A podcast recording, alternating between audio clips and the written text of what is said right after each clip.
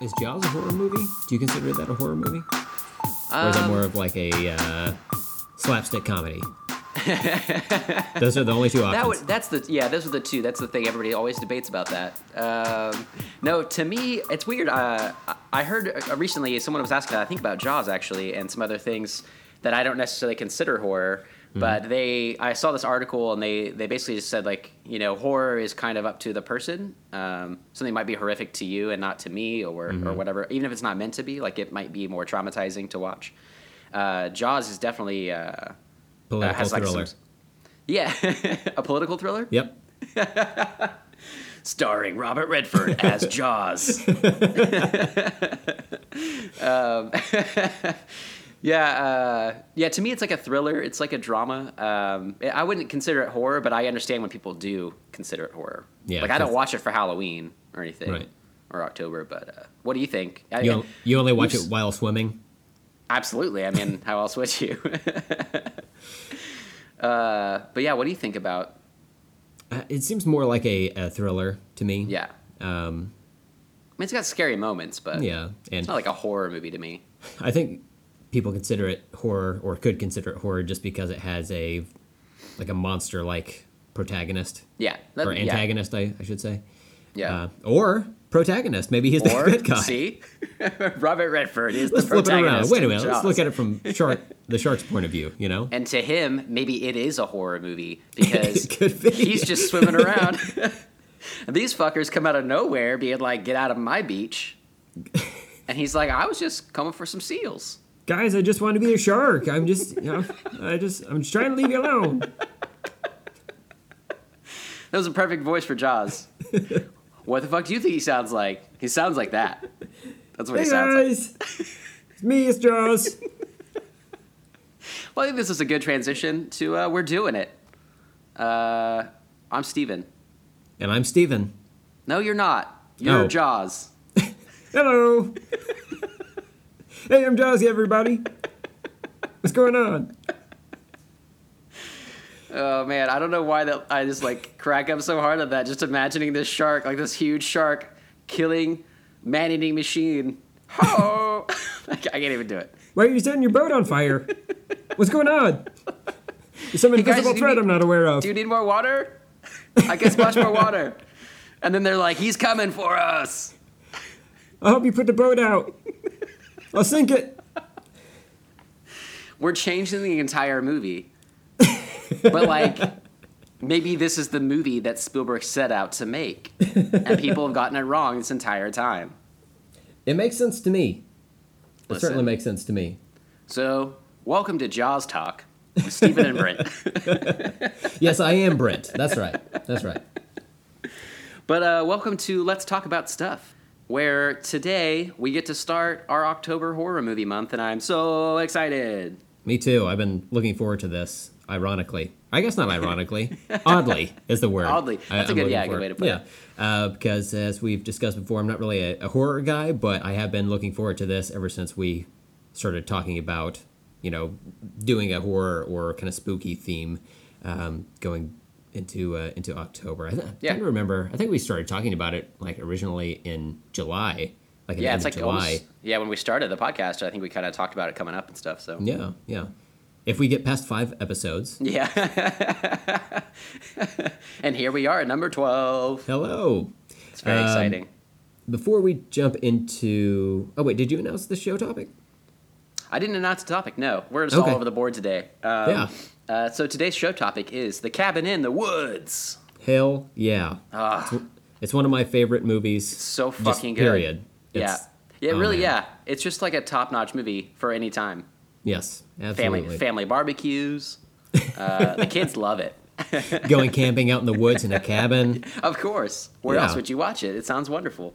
It was back uh, or made back in um, I guess 2009. Yeah, I was gonna bring that up too. Yeah, Yeah, it wasn't released till 2012. So there's a, a lot of interesting stuff yeah, in and about this movie. So Yeah, I'm uh, cool. definitely looking forward to getting into that. Uh, but before we do that, don't forget to follow us on Twitter at LTASPod and send us any questions or show topic ideas you might have at let's talk about stuff podcast at gmail.com. And we also have a couple of shout outs for um, for the show. So first one we'll do is Will Fish. He actually uh, tweeted at us when we were, were recording the last episode, and I just didn't catch it as we were recording. Oh, yeah. He sent us a cover of um, Ari Hess uh, version of Hallelujah Mm-hmm. for the, the cover songs episode. And did did you listen to it? Yeah. were you familiar with it? Uh, I, I love that song and I love the different covers. It was almost Mm-hmm. a song I put on my list uh, for the last show, but uh, but yeah, I listened to it and I really liked it. Um, again, it was just a, another good version of that song. So Yeah, yeah. Um, shamefully, I was not even aware of Hallelujah or Leonard Cohen until Oh, he passed earlier this year. Oh, okay. I just I had never heard this song Crazy. before. Never heard of it. Yeah. Never come across it in anything. Um, but then yeah, such a after he passed, yeah, I heard a, a, a thousand different covers Yeah. of that that song. yeah, it's uh, widely covered. Yeah, yeah, and the one that uh, that Will sent us was uh, also a good cover. So Yeah. thanks for sending that over, Will. And then also want to give a another shout out to the Roll to Play podcast. Um, they just released part two of the episode that I was on with Yeah. Austin Wilson and David Hopkins, and um, shit just gets nuttier from there. so I did listen. that. To, I listened to the first episode yesterday at work, Mm-hmm. and it was hilarious. So uh, yeah, I'm like I'm looking forward to part two of this, of this crazy ass story that you guys concocted. It's uh, it's like an improv game uh, for people who, Yeah. who don't know, and uh, there's some some rules set up by Kent Blue, who uh, is the the game master there, Mm-hmm. and um, we just take it in a, a super odd direction. Uh, all of us were on board for just being as weird as possible.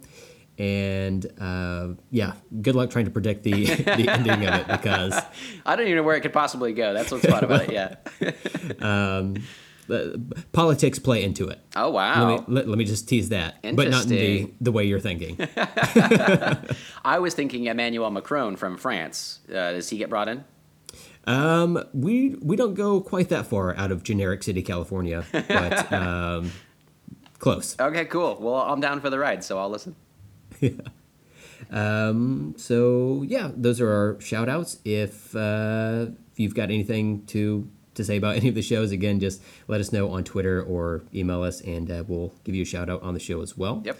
Um, so let's move on to what we're drinking, and um, Stephen, I'm going to to let you go first. Excellent. On this one. Uh, Okay. So, as I already already said, I am super into horror. I'm very excited for this whole month. Um, I have been gearing up for this. So I went out last week, did a pick six, and I uh, luckily all of the Oktoberfest beers and all the pumpkin beers and all that stuff are out there. I'm not even sure if I like pumpkin beer. Uh, I like Oktoberfests usually, but I got a just a mix of everything, and it's awesome. So I was pretty pumped uh, about this one. I've never heard of it before, but um, one of my favorite breweries is New Belgium Brewing uh, out of Colorado, and they have this one called the Voodoo Ranger Special Release Atomic Pumpkin, and I thought you would really dig that artwork. Oh, that's awesome. He's like a little uh, scarecrow skeleton looking dude. He looks like a, basically like a, a hipster skeleton. Uh, but uh, but yeah, so I'm not quite David S. Pumpkins, but we got. They're making a short film about that, like a cartoon. Did you see that? I know. Yes, I saw Oh, the, man, the announcement. That's like the weirdest thing, but it's one of the things I'll put on my list to like watch. It's so bizarre. Uh, if anybody doesn't know what that is, it's it's Tom Hanks on SNL, and they do these weird like haunted house things where he shows up and he's he's with he's with like two skeleton people that dance around him, but Yeah. it's just always like the most bizarre. Like he's just like I'm David S. Pumpkins, and it just cracks me up. I don't even know why. But yeah, they're doing a uh, a cartoon of that for October, which is pretty rad. So I'm looking forward to that too. But uh, yeah, so Atomic Pumpkin again. I'm not sure even I, if I like pumpkin beers, but we'll give it a shot. And I'm also excited, uh, kind of last time with your uh, Gorilla uh, bottle opener. Uh, last year, I participated in a uh, Monster Dash, which was a like a five mile, not fi- five mile, five k, um, like pub run where you like run Oh, to nice. five different places and you drink a beer in between. And at the end of it, you get a uh, uh, can't think of it, a bottle opener, and so it says Monster Dash. Uh, I'll send you a uh, link to Oh, that as well. But uh, awesome. yeah, so I'm opening it. I will be using this all October to open all my beers. Awesome. Another thing on the David S. Pumpkins thing, I saw a, an interview with Bobby Moynihan recently where he was talking about how they had to pitch it to Tom Hanks. Hmm. Oh, and yeah. He wasn't wasn't super into it. And he kept trying to like pawn it off on somebody else. And he was saying, "Well, Chris Hemsworth is hosting next week. Why don't you just have him do it?" oh, But well, that would eventually, different. he came back around. That's Yeah. funny because yeah, it's it only works because of Tom Hanks to me. I don't know that it'll work otherwise.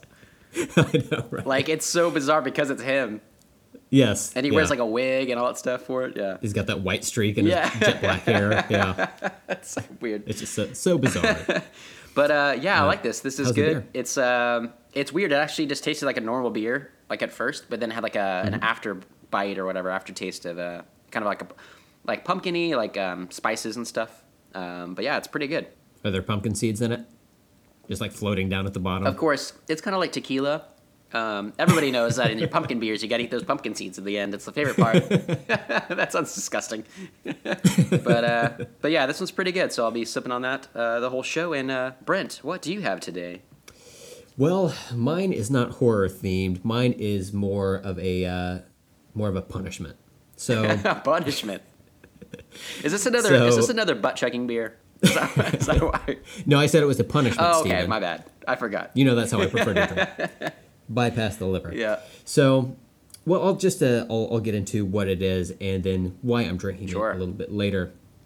But um, I've decided to uh, drink the Dudes Brewing Company's Surf Rider, Oh, and uh, we're in a can here. Okay, right on. Um, it's an American Pale Ale, and uh, you know how much I uh, don't care for IPAs. see, So- that's what I'm. Con- I've been confused by this lately. With the, I'll get a pale ale, and sometimes it's more hoppy, but the IPA is an India, India pale ale, Mm-hmm. and now you have an American pale ale. I don't know what that means really. It's an APA, APA. I guess. So hopefully it's not as bad. Is what I'm saying. Like, it's probably still bitter, but maybe not as Yeah. bad as a, a real IPA. We'll see. We'll see how it goes. Why? Um, why did I you? Okay, so you're gonna tell us later why you got this beer then? And it just It looks. it's, it's spilling all over me. oh my god! I can This see the look on your face before I heard it. Oh my god! It's all over the floor. I I literally have to get up and go grab a towel. Go for it. quick. Give me just a minute. Jesus Christ! that was a fucking mess. It was a, a literal mess. It didn't look like I've it. Never had anything like It didn't look like you had to clean up as much as I expected from the uh, amount pouring out of there. No, my crotch absorbed Oh, okay, most of it. Um, it's in my shorts here. Um, so that's uh, that worked out. This is really setting the tone for this beer. Hopefully- even if it's delicious. I'm uh, probably not going to get a, another one here. but uh, Well, wow, yeah, that, you did throw it around with your dogs before the show, right? yeah, I spiked it in the ground. That's- is that not? Is that not I'm just. what you're It's supposed to probably why I did that. do? No, that erupted like Vesuvius. That uh, I was not expecting that. But she uh, said. Yeah.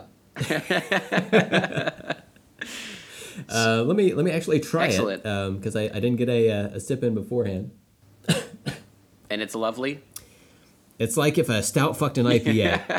it's um, That sounds. it's like full but also bitter. So Mm, that full body Yeah. bitter beer. someone, someone out there likes that, man. yeah, I know. But uh, I'm sure they do. it's not Um, Brent. It's not this guy. Um, but uh, I'm, I will finish drinking it uh, again out of uh, punishment, and uh, also because I don't like wasting uh, food or Yeah, I mean there there are kids out there in the world who uh, would gladly drink that beer. Is that that's what they say, right? there are kids in Taiwan that don't have a beer to drink right now, Brent. I mean, yeah. Everybody knows that you have to do that so that kids around the world don't go uh, thirsty or hungry. Right? Yeah. I think that's how it works. There's some Well- Facebook likes in there, something like that. I forget how it works now, but social media has changed the game. This one's for the kids. um, so I guess we can move on to the the mini I discussions suppose here. we should by Um, now. So the reason I'm I'm punishing myself with this Ah, that makes sense now. this terroristic beer is because of the uh, well if you listen to the last episode we rightly reclaimed let's talk about stuff for america. And uh, we we told ourselves we told the audience you the trusted audience that we were now the longest running let's talk about stuff podcast. And sure enough after our podcast went up on Tuesday, of this last week, I checked the other the other bad Canadian let's talk about stuff, and they posted uh. a their episode eleven two days before on Sunday. I can't even fathom. So in, be- in between the time that we recorded and posted that episode, they released out of fucking nowhere. Yeah, like what are what, What, are the, odds, of that We hadn't recorded one since May, so now, if anything, we're just tied. so, except for this I episode. apologize. Unless they record another one, oh yeah, we have to put yeah. this out like tonight. Fuck editing. We're just gonna throw it out there. Um, but uh, but yeah, so in uh, uh, or as punishment for for not reclaiming the title Mm-hmm. Yeah. as we should, uh, I went ahead and decided to drink this terrible beer. Well, that makes Uh, sense. I'm gonna drink my good in your beer. honor, America. Still, okay. because I think you. you're you're taking enough punishment for both of us. Um, Yes, so, that's true. Uh, but yeah, man, I can't believe it. When you texted me that, you were like, it was like, "Are you shitting me?" Which is a screenshot of the iTunes. And I was Yes. at work, and I would just like stared at it for like a good like five ten seconds. Like I couldn't even, my brain couldn't comprehend what had happened. How in Yes. the fuck did they just record after all these months randomly on the one episode that we call them out specifically for not recording and that we're passing them? It's it's so weird, so bizarre. It's like I feel Yeah. like they were tipped off. They might be they I might be too. spies. I'm I'm thinking Russia's involved. They're they're close to Um, Canada. I know exactly, Yep. right? So I got my eye on you. I feel like Other too, like you mentioned earlier, like they're the the other the Canadian bad version. They're like the upside down version of us too. Like even like the way their their thing looks compared to ours, it's like we're the bright happy version, and they're the upside down version that that's just sad and there's a Demogorgon. I was gonna say, yeah, they're the Demogorgon. Their faces just like open up like Oh. a ah. monstrous flower. just like Canadians would. I just can't believe it. Yeah, yeah. So we're we're just gonna keep going. Yep. Uh, maybe we'll beat them eventually. We- I don't know. We, I said last time, and you know, we agreed that we wouldn't talk about them ever again, and then here we are because we have to. Uh, we we did Yeah. discuss, you know, wh- what do we even do with this information, and uh, we decided to, you know, be be forthcoming about it and uh, say our disappointments. But Yeah. uh, if we have to record an episode every few days, I don't care. We're gonna pass them. We'll get them. We'll beat those motherfuckers. Um, but uh, but yeah, we're we're men enough to admit our mistakes and uh, where we were wrong. Yep. Uh, but um, I'm, I'm going to go ahead and ask our, our audience to go ahead and uh, rate and review us. Sure. On whatever your, your podcast provider is. And uh, make sure that uh, we get the recognition over those filthy Canadian bastards. And uh, we become the rightful official Yeah. Let's Talk About Stuff podcast. Absolutely. So, Absolutely. well, let's uh, let's move on Okay. To to the next item on the agenda here, which is um, something that you added to Yeah. to the list. So uh, I'll, I'll let you Cool. kick it off. Yeah, so for just some entertainment news, uh, Slash Film yesterday reported uh, this really funny article. Did you get a chance to read it, by the way? I did. Yeah, Okay. I read it after you sent it to me. Yeah. Um, it was titled WTF The DC Extended Universe is an unofficial name that was created as a joke.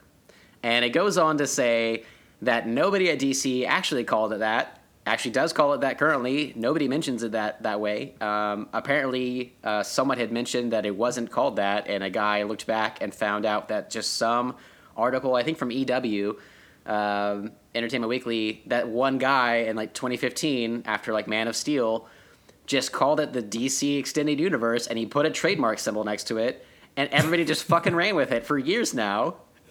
and it's like WTF, man? What the hell? Like, where did this come from? And why isn't WB or DC like? Why didn't they dissuade people from using this? Like they've just gone with it, and now they're like, oh no, we don't call it that though. What? Yeah, that's, that's weird. That's what everybody else It's calls what it. everybody it's, calls it's it. just it's such a confusing thing to even bring up Yeah. at this point. You know, like that's, Exactly. That's just what we call it. Like they should have just ran with the- it. Yeah. the reason we we call the the Marvel uh, movies um, that, that are you know put out by Disney and Marvel Studios is uh, we we call that the MCU because it's Marvel Cinematic Yeah. Universe. We can't call the DC version of that the DCU because DC Yeah. is one thing, and then cinematic universe. So I guess you could call it the DCCU. Yeah. But they they just added that E for extended universe because you kind of get the idea Yeah. of it, you know, um, which I guess makes sense. Yeah. I got used to calling it that. I know. I don't really like But- it though. No, it's not not great. it's harder but to say. just uh, yeah. but yeah, it's it's what So- it is. What what are we? What do we call I it? don't know, no. I don't understand. Well- do they have a, a name for it? Like, it seems like something they should have Yeah. a name for because you want to know what the next movie in that series is going Yeah, to be. and that you want like it's like we talked about before, where some people just don't even understand. Like they would go see Spider Man and be like, "Well, I haven't seen the other Spider Man movies," and you're like, "No, you don't have to. Like you you have to try at least as a company to to be like these are together and these are together, and you know that's confusing, but um, at least you Yeah. have to group them in some way." Um, what I find funny about this too is I saw another article around the same time from Slash Film where they talked about Geoff Johns had an interview and he was saying that like they're going some they're like changing some stuff up uh, again. Uh, You know, with like the Joker spinoff and like these other like spinoffs or whatever that aren't going to be part of the whatever it is the universe. And so I feel like now they're like trying to be like, no, we're just going to do our own thing. And so no, we never actually called it the extended universe. That wasn't us. That wasn't us. Like I feel like they want to distance themselves from it almost, but it's like you have to give us an alternative name then. Like you can't just be like Yeah. that's nothing and then not give us something else to call it because Yeah, especially if they're going to do these standalone like Joker movies and and, and potentially the the Batman movie that they're Yeah. kicking around that nobody can get any solid answers on. Like they're outside of continuity, that's fine. I mean, like the like the X Men movies and uh, Fantastic Four movies and many of the old Spider Man movies. Those are outside of the Marvel Cinematic Universe. sure. You know, so but uh, we can easily define that because we have a term for Yeah, that exactly. like all these other movies are, are a little bit different like the like we we've got the the Nolan yeah. you know Batman movies that's that's just we just Yeah. call them that after the director but since there are so many different directors for all of these different DC movies what what are we supposed to call it like, uh, you can't call it the Snyderverse because he's not directing all of them he kicked it off but Yeah. you know we've got Patty Jenkins we've got um, other directors Joss whoever directed Joss Suicide Whedon Squad. now. David Joss Whedon, Ayer, yeah, yeah, David yeah. Ayer from Suicide Squad. David, yeah, there we go. Yeah. Maybe Yeah. they should just uh, every time they have a new director, they should put them all together, and that's what we have to say.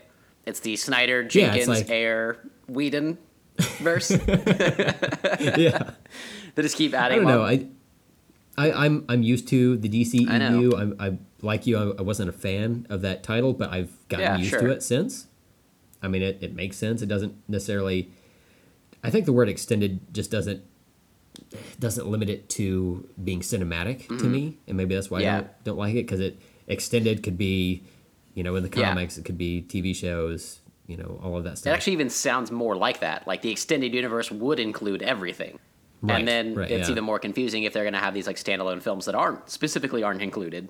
So yeah, Yeah, it's all kind of weird, but um, Okay, so the next the next thing on our agenda.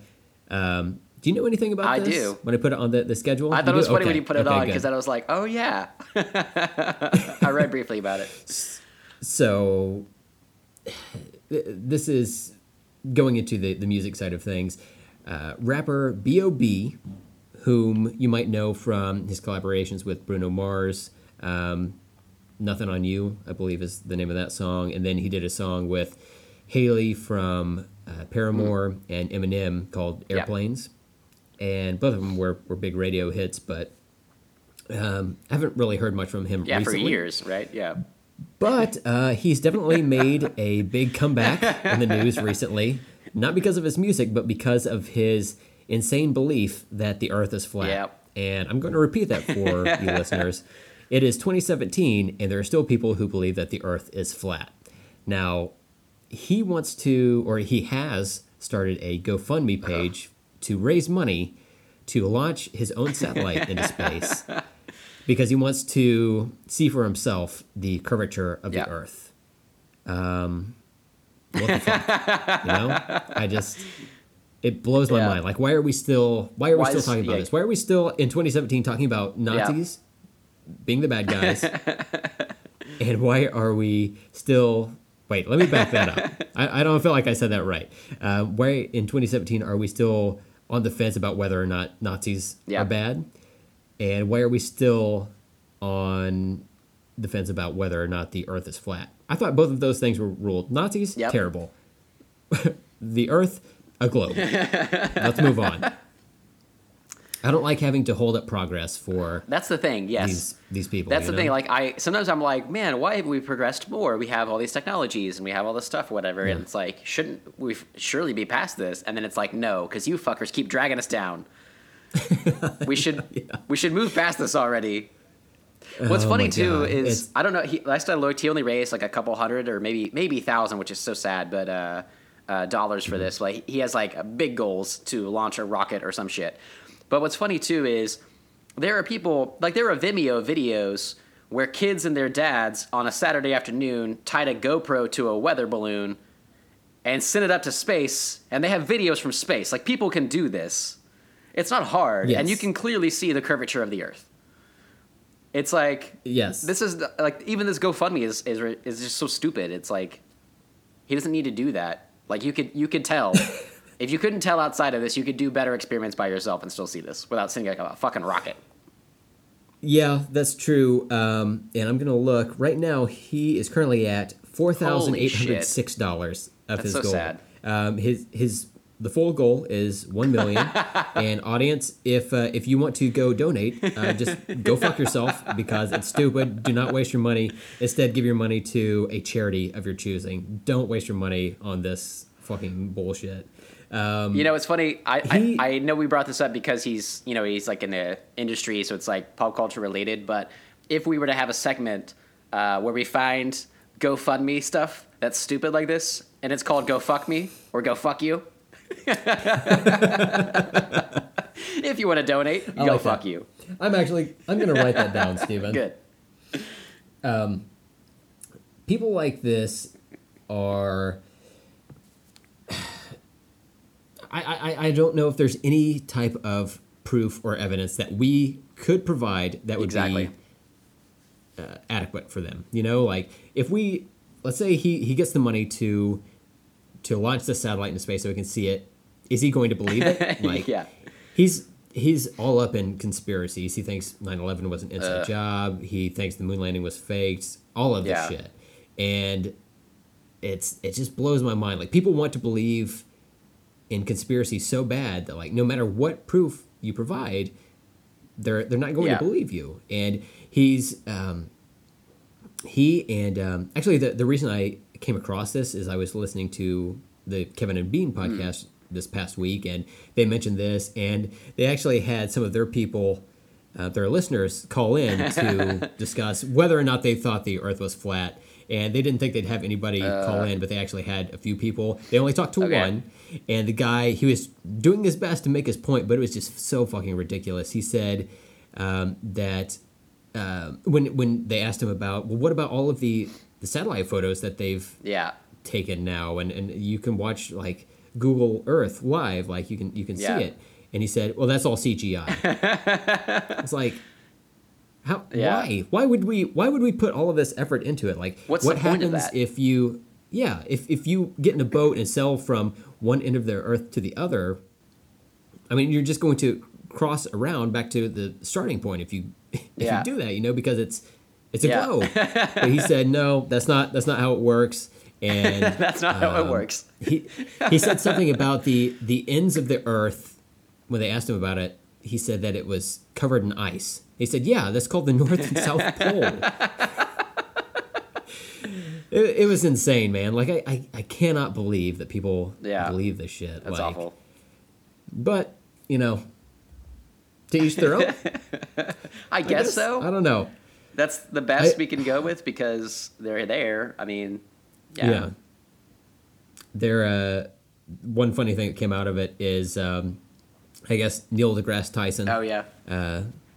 The Lord of all science. He he responded to Bob I guess a while back and, and explained like why if you're standing on Earth and Oh, you yes, look yeah. out, it doesn't look Yeah. curved. You know, it's like because we're we're so small on this giant planet, it's not your perspective's gonna Yeah. be off.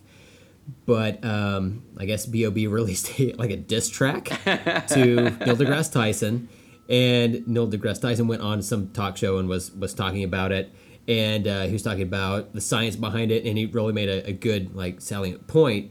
And then he said, and uh, this is the uh, he said something to the effect of. Um, and this is how gravity works, and he just dropped the mic. That's awesome. Yeah. I love that dude. So, yeah, me Oh, too. that's good. So fucking awesome. All right, so let's move on down the line. It just gets me so angry, Steve. I know it. I know. Oh my god. If I we just- could have a whole podcast about that, we would. But maybe another day, because I could talk about that for a long time. Me too. Holy shit. Oh my god. Uh, so let's move on to the next point, which is uh, something that's uh, that we're going to be happy about, Oh, which yeah. is there's actually an official release date for the sequel to it. I don't know what it's going to be called. Yep. You know, you're right. Naming the movie "It" is not good It's hard. because every time I say "it" I know and, and referring to it, I feel like I feel like I say titles differently than I do like just regular words. You Yep. know, so it's, And it's then every time you say it, you're like, it makes you stop when you're, and you're like, I mean, not the title, and you're like, you have to like, either tell people what you're meaning, yeah, or just like work it out in your own head for a second and be like, well, they'll they'll know what I meant. It's it's a real personal crisis that I'm dealing with here. Yeah. um, brown privilege, you know. um, the the sequel to it, um, I don't know if they're going to add like chapter two onto Yeah. it or, or what the, That's the- what I imagine, yeah. actual title is, but the sequel has been slated for a release date of September sixth, twenty nineteen. So we're gonna have to wait a couple of years, but I think it will be worth it in the end. Yeah, because I'm sure they it's have a, to. it's a good amount of time though. It's outside of Pennywise himself, they Yeah. have to do recast the entire film. Yeah. you know, so you know it, it it'll be good. That'll give them enough time to hopefully get that cast together, and then whatever special effects they're going to use, Yeah. um, will will look pretty pretty badass. The uh, I thought the special effects in the first movie looked great, so Mm-hmm. yeah. you know, maybe this one will be just as good, if not better. Yeah, I'm point. excited. I, I was reading about like the budget, like the fairly small budget for the original movie, and um, I, I was excited because I'm I'm hoping that they'll they'll keep up with that and not go Yeah. too wild because a lot of sequels they just like they just inflate the budget and I'm okay with that if it's about getting high caliber actors and people involved and if they're gonna like Mm-hmm. what I heard is like the director like he's probably gonna get he gets bumped up if he sticks with it and uh, we'll get like a bigger payday so I'm cool with all that but I hope they don't just throw it into the look of the movie or the effects because it was already perfect. Like they don't need it anymore. So I'm hoping they keep Yeah. the same kind of tone and stuff. And and like we said in the last time we talked about it, um, same way with like casting and stuff like that. Like I trusted them. I I, I will trust them now because of what they did with the first movie. So hopefully Yeah. they, they do a great job. And I'm yeah I'm super pumped for it. I just hope it doesn't get out of hand and they try to turn that into a franchise. You know? Yeah. Like Oh, yeah. Coming later, it Yeah. three. yeah, they're just like and now a new story not written by Stephen King. And you're like no no no don't do that. It in the Hood. um, and uh, so moving on to the next topic here, um, Stranger Things has already been renewed for a third Mm-hmm. Yeah. season, Fuck yeah. which is super exciting. Yeah. Um, there's something about a, a season three where something is a a trilogy Yeah. of sorts that uh, that gets me excited. Yeah. Changes things, man. Yeah. Yeah, it can be fun. Although, um, and I, I wasn't surprised when I heard they renewed it because I had uh, read a little article about how Netflix wanted to film three and four back to back. And Oh. uh, mainly because the kids are going to get even older. Like, that was already an issue, I guess, with the second season coming out. Um, Yeah. With them filming and stuff, they were kind of worried about their like their voices already started changing. I think even like during the first season, What was Uh, that like, I think it was uh, I can't remember his name, of the kid with no teeth, the front teeth. Dustin? Dustin, yeah. Um, I think Yeah. it was like his voice started changing or something like that. Um, and so they were kind of worried about it. So, um, but yeah, I'm excited for I, for whatever they do. Um, but super pumped that they already renewed it before the second season's even out because we all know it's gonna be fucking amazing. Yeah. All right, the main topic is the cabin in the woods. We are here. We are gonna review this movie because it's fucking awesome. It is. It is incredible. Um, so, like we discussed earlier, it was filmed back in 2009, Yep. or I don't know if it was filmed in 2009, but it was it was shelved back yeah, in 2009. I, I was. guess. I think it was shot uh, in 2009 as well, though. Yeah, from Oh, okay. at. Yeah. okay. And do you have information Yeah. you wanted to discuss on that? Sure. Okay. Uh, yeah, So- because it's always fascinated me. Yeah. yeah, it's so so bizarre. It's such a such a good movie that I can't believe it it got shelved. Exactly. I, I guess part of me can because Um, it is a weird movie. Uh huh.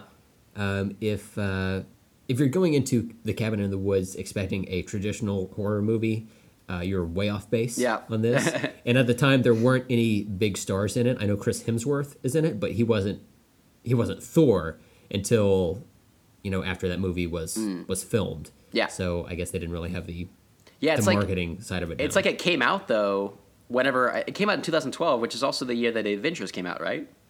yeah, Yeah, so it's like it's like he filmed it and Red Dawn. Red Dawn was also part of this uh, shuffle. That's right. Yeah, Yeah. that he's also in, which is so funny. And they both got shelved because MGM was going bankrupt, and then they got new executives, Okay. and the executives were like, "We don't know what to do with these," and so they kept trying to sell them, and they was going to be released in this one was in uh, 2010.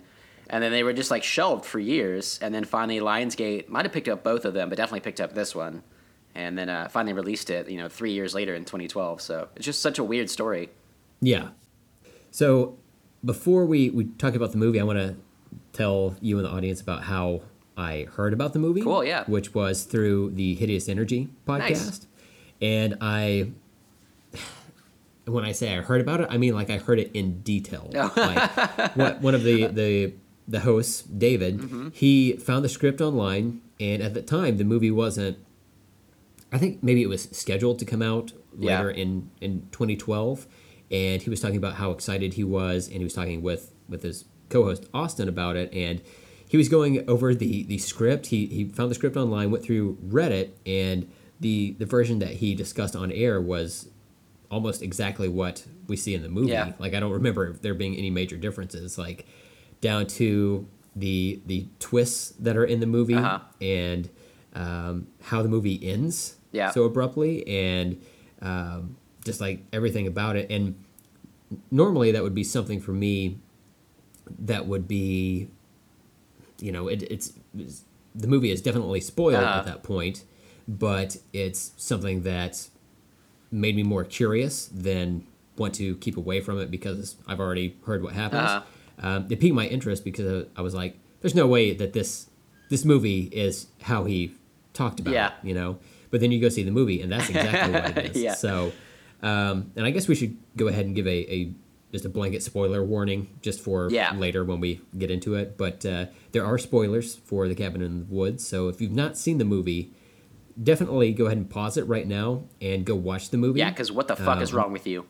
because it is a fantastic movie, and it's not just a, a standard horror movie. There's a lot of comedy that's mixed Yeah. into it, and there's a lot of twists to the movie that are based on different horror tropes Yep. that um, they they somehow make work. I don't know if it's it has to be alchemy of some Yeah. sort. Drew Goddard is a, a warlock, and he he with Joss Whedon put this movie together, and uh, they made magic. Yep. Uh, no, uh, it, it's certainly an amazing movie, and yeah, definitely anybody needs to watch it. I would say it's it's like essential viewing for any horror fan. Um, and then also like outside of that, like I think this is the type of horror movie that can bring a lot of people in that might not normally watch those things. Um, Right. It's definitely gory and scary in moments, but it's um, it's like it's a thinking piece as well. Like it calls into question a lot of the tropes, like you mentioned, uh, of other horror movies, and it's just an interesting watch. And they did such a great job crafting it. Um, uh, like you said, Drew Goddard and Joss Whedon wrote it together. Um, Joss Whedon, it's, it's just like anything else he wrote, and, and Drew Goddard worked with him on Buffy and stuff. And all the the way that he writes dialogue, and it's so like uh, quick witted and pithy and all that stuff. Like um, all of that's present here, and it's and it's wonderful. So it's it's just a really well made movie, and uh, definitely recommend anybody watch it. And certainly before you listen to this podcast, because we are going to spoil the shit out of it. oh, and I wanted to mention too, I knew about him reading that script because I went back and listened to uh, an episode of Erie International, which is uh, kind of a companion piece uh, for me, at least for uh, Hideous Energy. Has that? Uh, what's the, the the host that's on both of them? Uh, David Hopkins, David Hopkins is on both. Yeah. So I went back. I wanted to listen to a little bit of Erie International's podcast for uh, for October as well, and I found an old episode. I think it was actually from 2015, maybe, um, where they did uh, their top five horror movies. And unfortunately, um, Andy uh, Prowler um, wasn't on that show, so I have to listen to like the next episode when he's back, so he, I can get his top five. But I think it was a good uh, good way to get into the, the that podcast because um, you know hearing people's like top five or, or five of their favorites kind of gives you like a baseline for horror movies and they mentioned uh, Cabin in the Woods and him reading that script on Erie International. So it's funny that you actually heard about it that way because I had just Yeah. randomly listened to that episode from like two years ago, not of not of the script reading, but uh, of him mentioning Right. it. So And I tried to go back in the Hideous Energy feed and uh, and find that episode, but Mm. it, I don't think it's on there. I think they've only just got certain episodes that far back Yeah. that are on Okay. there. But um, but yeah, it uh, instead of spoiling or ruining the movie for me, it just made me want to see it that much more. Yeah, that's cool. Which is one of the only times that's ever happened Yeah. in in cinema. Like I've never seen The Sixth Sense because a the the weekend it came out, a coworker of mine uh, spoiled it for me, and I've just never. I've never been able to forget what it's hard. It's just so ingrained in pop culture as Yeah. to what that spoiler is. no, Uh, and, it's, and I it, won't. It really would ruin it. I think it would not. That movie is not nearly as good when you know it. Um, Yes, it's a well-made yeah. movie. I would recommend watching. Um, and that the kid uh, Haley Joel Osment's amazing in it. But uh, but yeah, once you hear the the twist, it's kind of like oh okay. Yep. and I won't ruin it for any of our listeners Yeah. here if they haven't seen it. Uh, Brandy, I'm looking at you. Oh. Um, but but yeah, so I I don't know. I might try to go back and, and watch it at some point. Yeah, Yeah. But Cabin in the Woods, yeah, it definitely worked. It piqued my interest. Yeah. Um, and I still when I go back and watch it, and I, I just rewatched Cabin in the Woods last night, Uh-huh. and I, I'm still amazed that Yeah. they were able to to pull this off. It's so good. Make it as good as they they did. Yeah. Well, I wanted to say too. I'm glad you brought up uh, kind of how you heard about it because I wanted to also bring up because it was shelved and it was so weird. I don't remember exactly when I heard about it, but uh, I've been a long time uh, slash film reader, and I remember like reading about the movie. I guess when it was originally going to come out, some some point between it was when it was made and it actually came out. I had heard about it like within that year period, those few years, and so. I had been waiting for this movie for a long, long time, and then kept just not hearing about it like everybody else. And then whenever it was like, "Oh, they're gonna release this movie," I remember being like, "Oh, I heard about that. If it was shelved, it's probably horrible." Because Oh, why yeah. else would you shelve it, right? Like there are a lot Yeah. of horror movies that end up that way. A lot of like smaller independent movies that you only barely hear about, and then they don't get released for a few years, and then you watch them and they're like not that good, uh, or they kind of lose their impact. Um, especially this movie. Imagine like we got this movie in 2012, and it was great for the horror landscape uh, and the entertainment landscape at the time. But imagine if we had gotten it in 20 in, in 2009. You know, like it it could have changed enough in that three years that it wouldn't have been relevant anymore. Something else could have come out to kind of turn the horror genre on its head before it, and it would have ruined it. But it all worked out, and so uh, it was cool when it finally came out. Though, um, like the trailers looked good, but I was like not as excited because I was like, well, maybe it's not gonna be that great. But I kept hearing good reviews. Went to the theater, and from the very start of this movie, I was like, what the fuck is happening? Number one because it's like just bounces back and forth, and it it starts with like uh, you know like Bradley Cooper, not Bradley Cooper, uh, Bradley Whitford, Whitford from Yeah. The West Wing, and Richard Jenkins, and it's just kind of like them doing their thing, and you're like, what am I watching? And it's like they're like in an office or something like that, and and then the title card when it like screams and it just throws Yeah. up Cabin in the Woods and it's like blood red. I was like, I am in. Like it hits you right from the beginning. It's so cool. Yeah, that's the uh, one of the things I've got written down here is uh, the opening scene with the office talk is great. It's so because good. It, it is. It's just like well the the the title before that is like all like bloody Yeah. and the text is in red and you're just expecting it to be your standard horror movie Yeah. but then it just cuts to an office Yeah. two coworkers are in the like Yeah. office kitchen and Bradley Whitford is talking to um, what's the other guy's name Uh, uh, Richard Jenkins. Richard Jenkins. Yeah. Um, he's talking to him about how he just in how his wife has installed Yeah. like baby proof their house and they're going through the process of trying to conceive and everything Uh-huh. and it, the house already baby proofed and it's a pain in the ass to have to like get into the like the silverware drawer because you have to like reach your hand in there Yeah. it's just like mundane office talk and as they're kind of walking through the, the halls there um, one of the one of their coworkers, Yeah. a, a, a lady, she walks up to them and reports that um, some of the the other branches there have gone down or failed. Yeah. And uh, she was concerned about it. She mentions the incident in '98. Oh yeah. Did, did you look into that? at No? I didn't even. Yeah, I didn't even like really hear it. So I I checked it out online, and there's not any official word from the director or or screenwriters or anything like that. Uh huh. that talk about what that is, but it's um, it's the kind of known theory is that it's a reference to the faculty, which was released in Oh. 1998, Uh-huh. and none of those archetypes that are in this movie died. Uh huh. Like the the only uh, person that died in the faculty is the I guess the monster, Uh huh. which I, I don't remember. Yeah. Oh, I love the long time, faculty though. Yeah. So I guess that's what that's in reference to. Uh-huh. Interesting. And, That's fun. uh, and so the uh, the the the two guys, the the two uh, actors there, they're talking about ah, it's between us and Japan. Yeah. And uh, we'll, between one of us, we'll we'll get this taken Uh-huh. care of. No no big deal. But you're still like at this point you're like, what are they talking about? Like it's only like barely there. Like it's so jarring from like the, the blood red titles into that that you're like, I'm not, I can't piece it together. I'm not sure what's happening. That's why it's so great. Yeah.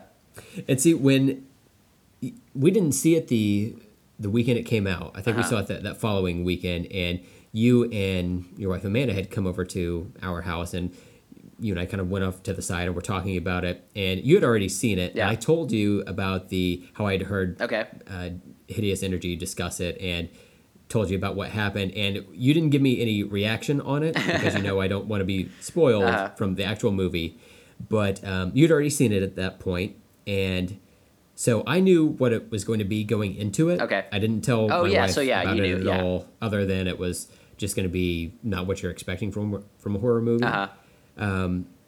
so did you have any idea No. about okay So uh, yeah, whenever I had heard about it, I I don't remember reading a whole lot. I don't really know at the time like how much I was getting in. I, I definitely avoid spoilers. Um, I was watching a lot of trailers at that time for sure, so I'm sure I heard some of the things. But I thought it was just gonna be a straight up horror movie. I knew that it like was gonna be meta and kind of you know mess with some tropes and stuff. But I still thought it was gonna be a straight up horror with some comedy maybe, but not the way that it was. So yeah, when I'm watching the beginning of that movie, I have no fucking clue what's going on.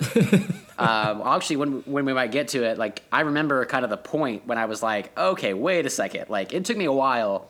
Uh, so yeah, it's kind of interesting. We have like really different different ways that we approached it. Um, Yeah. you know, with our knowledge going into it, that it kind of changes how you see it. Um, did did you like it the first time you, you Oh saw the yeah, movie? absolutely. Yeah. Did- okay. Yeah. Okay. So it wasn't anything that was a negative for you because No, no. It was just really like jarring is how I best describe it. Like when the office talk starts and you're like, I first off, I don't, I didn't even know Bradley Whitford was in this movie, Really? and he's like a major character. like I, I I'm trying to remember back to like the trailers that I saw for it. I- Yeah. I, don't even know if I'm sure I saw some, but I, I think it was probably just like a standard horror Yeah. trailer, if I remember. yeah, remember. as far as I remember, but I'll have to go back and watch them too. Yeah. Um, but now now that I know what the movie is, it's it's so hard for me to divorce like that that office portion of Yeah. it from the movie because that's those are some of my favorite scenes. You know. Yeah.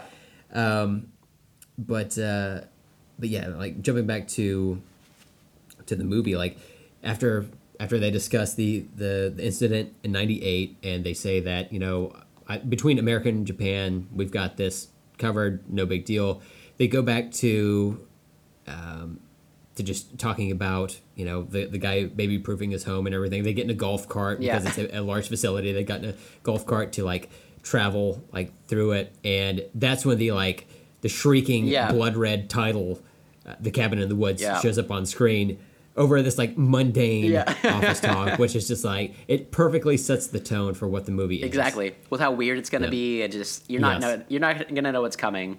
Right Yeah, it's cool. yeah, yeah, it's great from the start. I love all that stuff.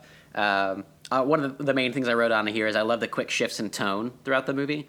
Um, Yeah. And it plays out the entire time where it's not only the, the, the plot that's con- not not confusing, but it's definitely like you don't know where it's going to go, and there's like so much to it, and you kind of like unraveling it uh, with the characters and stuff. Uh, with with Marty, um, the stoner character, basically, um, as he is like realizing what's going on a little bit, and you as the audience kind of get to unpack that as well. And uh, but yeah, the the change in tones with the actual plot, and then you have like the comedy and the gore and all the different stuff going on, um, and then it'll and like randomly it'll just flash back to the the office stuff with uh, with those guys, and and show like their reactions to things, which is really interesting. So I, I love the the shifts in tone all over the place are, are awesome. Yes, yeah, definitely. Um, we should we should mention the cast because that's Yes. part of the the story, really. Yeah. Um, like you mentioned, we've got Marty, who's the the, the stoner character. Yep. Um, we've got Dana, who is the quote unquote virgin. Yep. which we'll get to later. Yeah, so Marty, Um, Marty, I wrote these down too because I wanted to make sure to reference them this way. Uh, Marty Oh, okay, is okay. the the fool, is how Yes, they reference the- him. Yes, yeah. Yeah. As we find out later in the movie, there are, are five archetypes that they're, they're trying to It's brilliant. to cast for the movie. Um, Yeah, yeah, that's interesting. And they, it, it's really kind of the the failure of of a business, which is what, the best case, um, or the best example of, of what this movie That is. is It's just so a funny. business so wildly failing at their job. Oh my God. That uh, I would love that shit goes real. I like whenever, uh, yeah, I like whenever people will take a movie and try to write a description of it that's like really off the wall and see if someone else can guess it. And I would love to read a description of this movie as a failing business tries to keep going, blah blah blah. Like that would be so funny. What a good way to look at it. but then but then things go sour. yeah, it's like Jaws all over again. Right? Yeah, Exactly. switching it I'm up. right here, guys. um, so yeah, uh, Dana is the, the, the quote unquote virgin. Yep. Uh, we've got Kurt, played by Thor, Oh, played yeah. by Chris Hemsworth, The athlete. is he's the athlete. Yeah. Um, then we've got Jules, uh, who is the um, what was her role? The Mm-hmm. the uh, whore. The whore. That's right. Yeah. I wrote it down and I was like, I'm gonna have a hard time talking about it this way, but that is her archetype. I, I forgot about that. Yeah, that is that is it. And these are these are ancient archetypes. Yes, exactly, Um, yeah. There are there are stone scrawlings that we see Yeah. later in the movie um, that um, that those are tied to. So it's not like in the modern day these people came up with these Yeah. terms. These are these are going back to I guess several thousand Yeah. years from from what I'm understanding. Um, oh, and speaking of those, uh, our listener Will Fe- uh, yeah Will Fish, who I mentioned earlier in the show, he actually did a drawing of the um, the different uh, stone etchings Oh, cool. of the archetypes, Uh-huh. and he did the uh, at the end of the movie the the um, the final little platform Uh-huh. that the the two surviving characters stand Yeah. on. They're at the the climactic scene. Um, and I retweeted it from the LTAS Oh, cool. I haven't seen it uh, yet. pod Twitter account. So yeah, go check it Nice. out.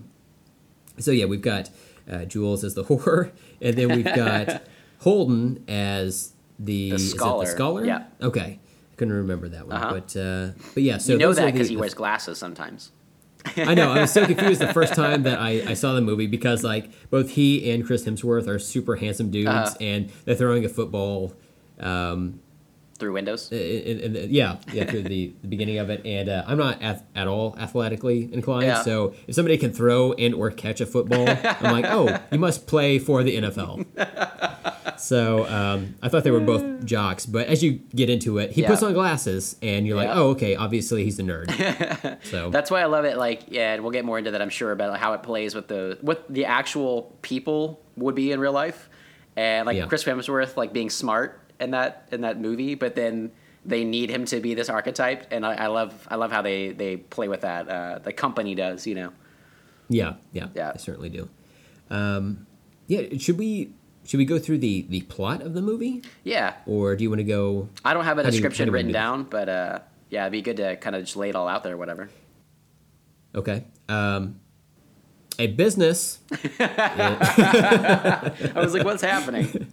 Uh, no, yeah, go for it. Go for it. Um, yeah, so it's it the way you're presented, the way I was presented from the trailer, I would say, is it's it's like the typical story of like five college kids go out into the woods to a cabin in the woods, and uh, it kind of plays off of like Evil Dead, uh, that series. Um, and I, the cabin actually looks remarkably like that cabin to me, um, and they do a really good job of of um, decorating that place too. It's all fucked up and creepy, and uh, and they go out there, and it's it's it's presented as the typical horror story where you know they're going to get um, s- sliced and diced, and uh, you don't really know what's happening. But as you get into it, you realize like there there are other forces at play here, and that it's actually a company orchestrating all of this stuff to get these people here.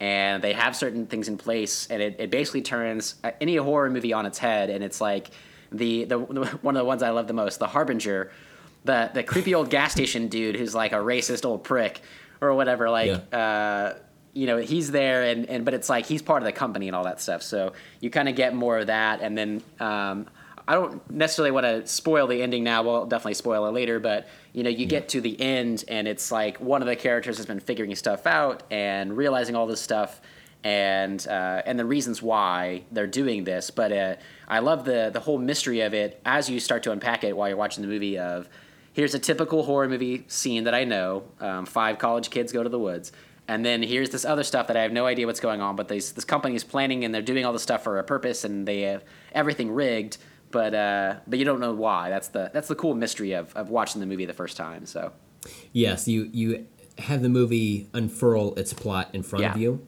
and um, even rewatching it, some of the stuff I forgot, and I've seen the movie like a dozen times Yeah. or so, and um, just, There's just always trying new to keep things. track of why is this? Yeah, there's just so much in this movie Yeah.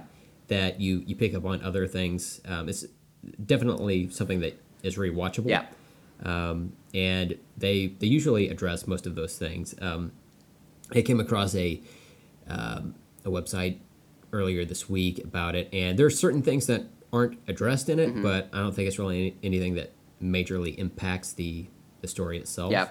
But um, but yeah, for the most part, it's a, a pretty solid story. So oh yeah, I'm uh, I'm I'm always impressed with Yeah. this movie ever existed. So it's a we, good we point. got a good one here. Yeah, Yeah. and it's cool because I think it's uh, it was a shot of uh, adrenaline to the horror industry. I don't really remember a whole lot. I, I wish I kind of would have looked up um, the type of horror that was released um, in 2009 when this was made, like why why they wanted to make this, um, and then the movies kind of around when it was released uh, in 2012.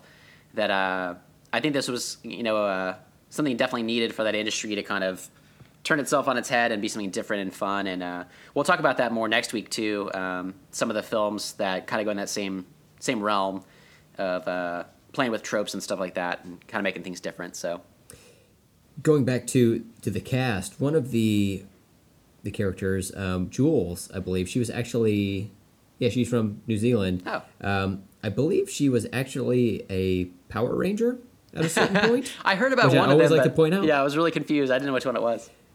Um, and uh, That's funny.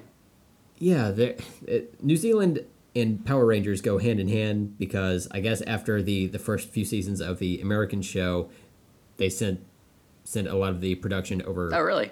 over there just because it was a little bit cheaper. That's funny. Um, but there are a number of those those actors that have gone on to bigger and better things. Like um, if you watch Jessica Jones, Mm-hmm. um, Malcolm, uh, the the guy who um, goes over to Jessica's apartment. Mm-hmm. Um, he's the uh, the black guy with the the.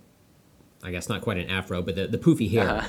Um, he was the Red Ranger in some season Uh-huh. Oh, that's funny. of Power Oh, okay. Rangers. Interesting. Hmm. And he was in the same cast as um, the girl who's in iZombie, the main Oh, character there. I didn't know she was a Power Ranger. Um, yeah, That's yeah. hilarious. So um, I always like to point that out because Power Rangers was a big deal to me back in the Hell day. Hell yeah, man! I used to um, love Power Rangers.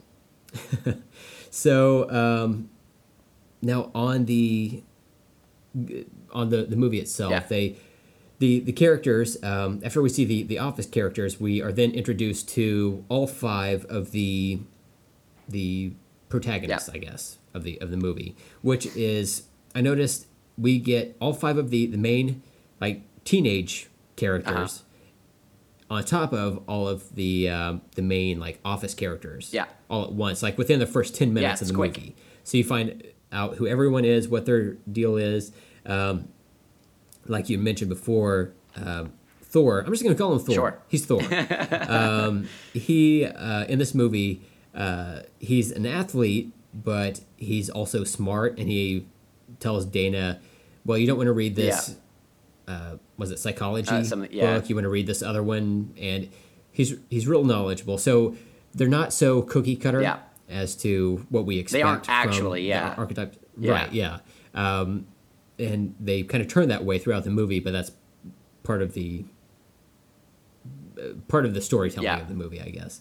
Um, but yeah, all of the uh, the five teenagers. Um, Chris Hemsworth says, "Hey, my cabin or my cabin, my cousin has this cabin in the woods that we're all going to go hang out to." So they're all packing for this this trip, and they all pile in an RV. And last night, as we were watching the movie, my wife Brandy said, why are they in an RV? Like, what's the point of having the RV versus having Because we're a going car, to a you know? cabin. That's yeah, I guess so. Like, um, and I, I didn't really have an answer. Like, I, I guess it's just so. Just in case. I don't know. I, st- I still That- don't have yeah. an answer. You now know, that she mentions it, it's like I yeah. they, they could have just gotten in a in a sedan, But I and, and traveled up But there. it's They- they awesome wouldn't too, had- so it's hard to yeah. Yeah. But uh, I guess they, they needed something they could put that motorcycle. I think it's all the for the motorcycle. maybe. It's all for the dirt bike. And oh, that was That's another so thing I wanted to mention to you is that since uh, since Brandy has been listening to the podcast, she's mentioned that. Well, now when I watch these movies with you, I I watch it in such a way that I like nitpick the, all these different things and ask these questions, and I'm like, yeah, that's how Steven and I watch movies. She's like, this is exhausting.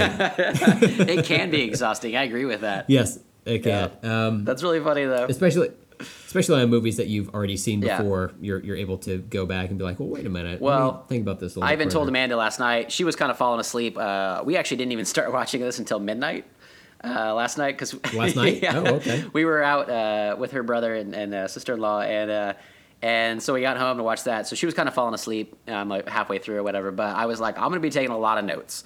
And um, so I, I kind of did my notes really long. I didn't really want to go through it this way. I just wanted to kind of highlight different lines and and various moments that I thought were, were good or funny or whatever. But um, I was writing it down like very specifically. Like I have 63 different notes from throughout the Oh, movie wow. that I just wrote Yeah. like little lines here and there and whatever. And uh, but yeah, I was like, this is how I'm like. I, I watch it as a, a movie reviewer, you know, like I need to remember Right. these things. I, I'm not gonna remember all of them. I remembered that whenever, or I realized that whenever I was reviewing Superbad.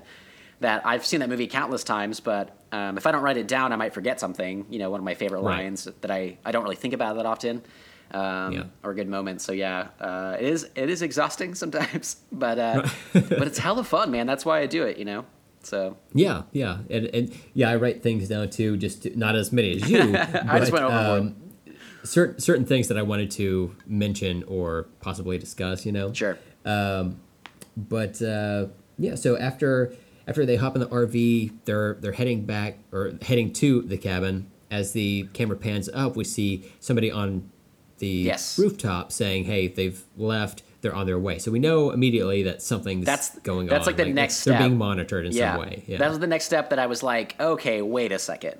Like, cause it, Yeah. it, it pulls it all together with the office people, and you're like, okay, there's like, they're obviously doing this stuff, but like, still, what is happening? Yeah. Yeah, yeah, and it makes me wonder if if I didn't know the plot of this movie, I don't know if I would have gone to see it Uh-huh. right away, just because I thought it was just a horror Oh, yeah, movie. for you, and, yeah. you know, um, but but man, I don't. I, I, can't imagine myself like eventually seeing this movie and not liking Sure. it. Um, I've got a, uh, I know a guy that who he and his girlfriend went to go see the movie, not knowing what it was, or, or, or I guess just expecting a regular horror movie. They watched the whole thing Oh. at the theater and they didn't like it. That and. I, I tried to tell him why he was wrong. You know, Yeah. I explained to him that the Earth is round and that you're wrong about this movie, and he was like, "No, I, I still don't like it because because it was different." Huh. You know, Uh, um, and I was like, you're well, not friends with him anymore, right? no, I'm literally not friends with him anymore. But um, not necessarily for that. It's but for that. because of other reasons. But um, yeah, it's it's it's weird that people just get locked into these things. I, I I wonder if he were to go back and rewatch it now, knowing what Yeah. what it is, if he would be able to kind of see past. Yeah, because there's a. I mean, I kind of agree in the sense that there are a few movies that I've seen um, that I've wondered going back, like they were totally different than what was um, either advertised or what I expected, and then it, it it's so Mm-hmm. again like jarring to see something different that it can throw you off. Uh, but I've gone back and then watched some things, and I'm like, no, this is good for what it is, or like, no, I still just don't, I don't agree with it, or whatever.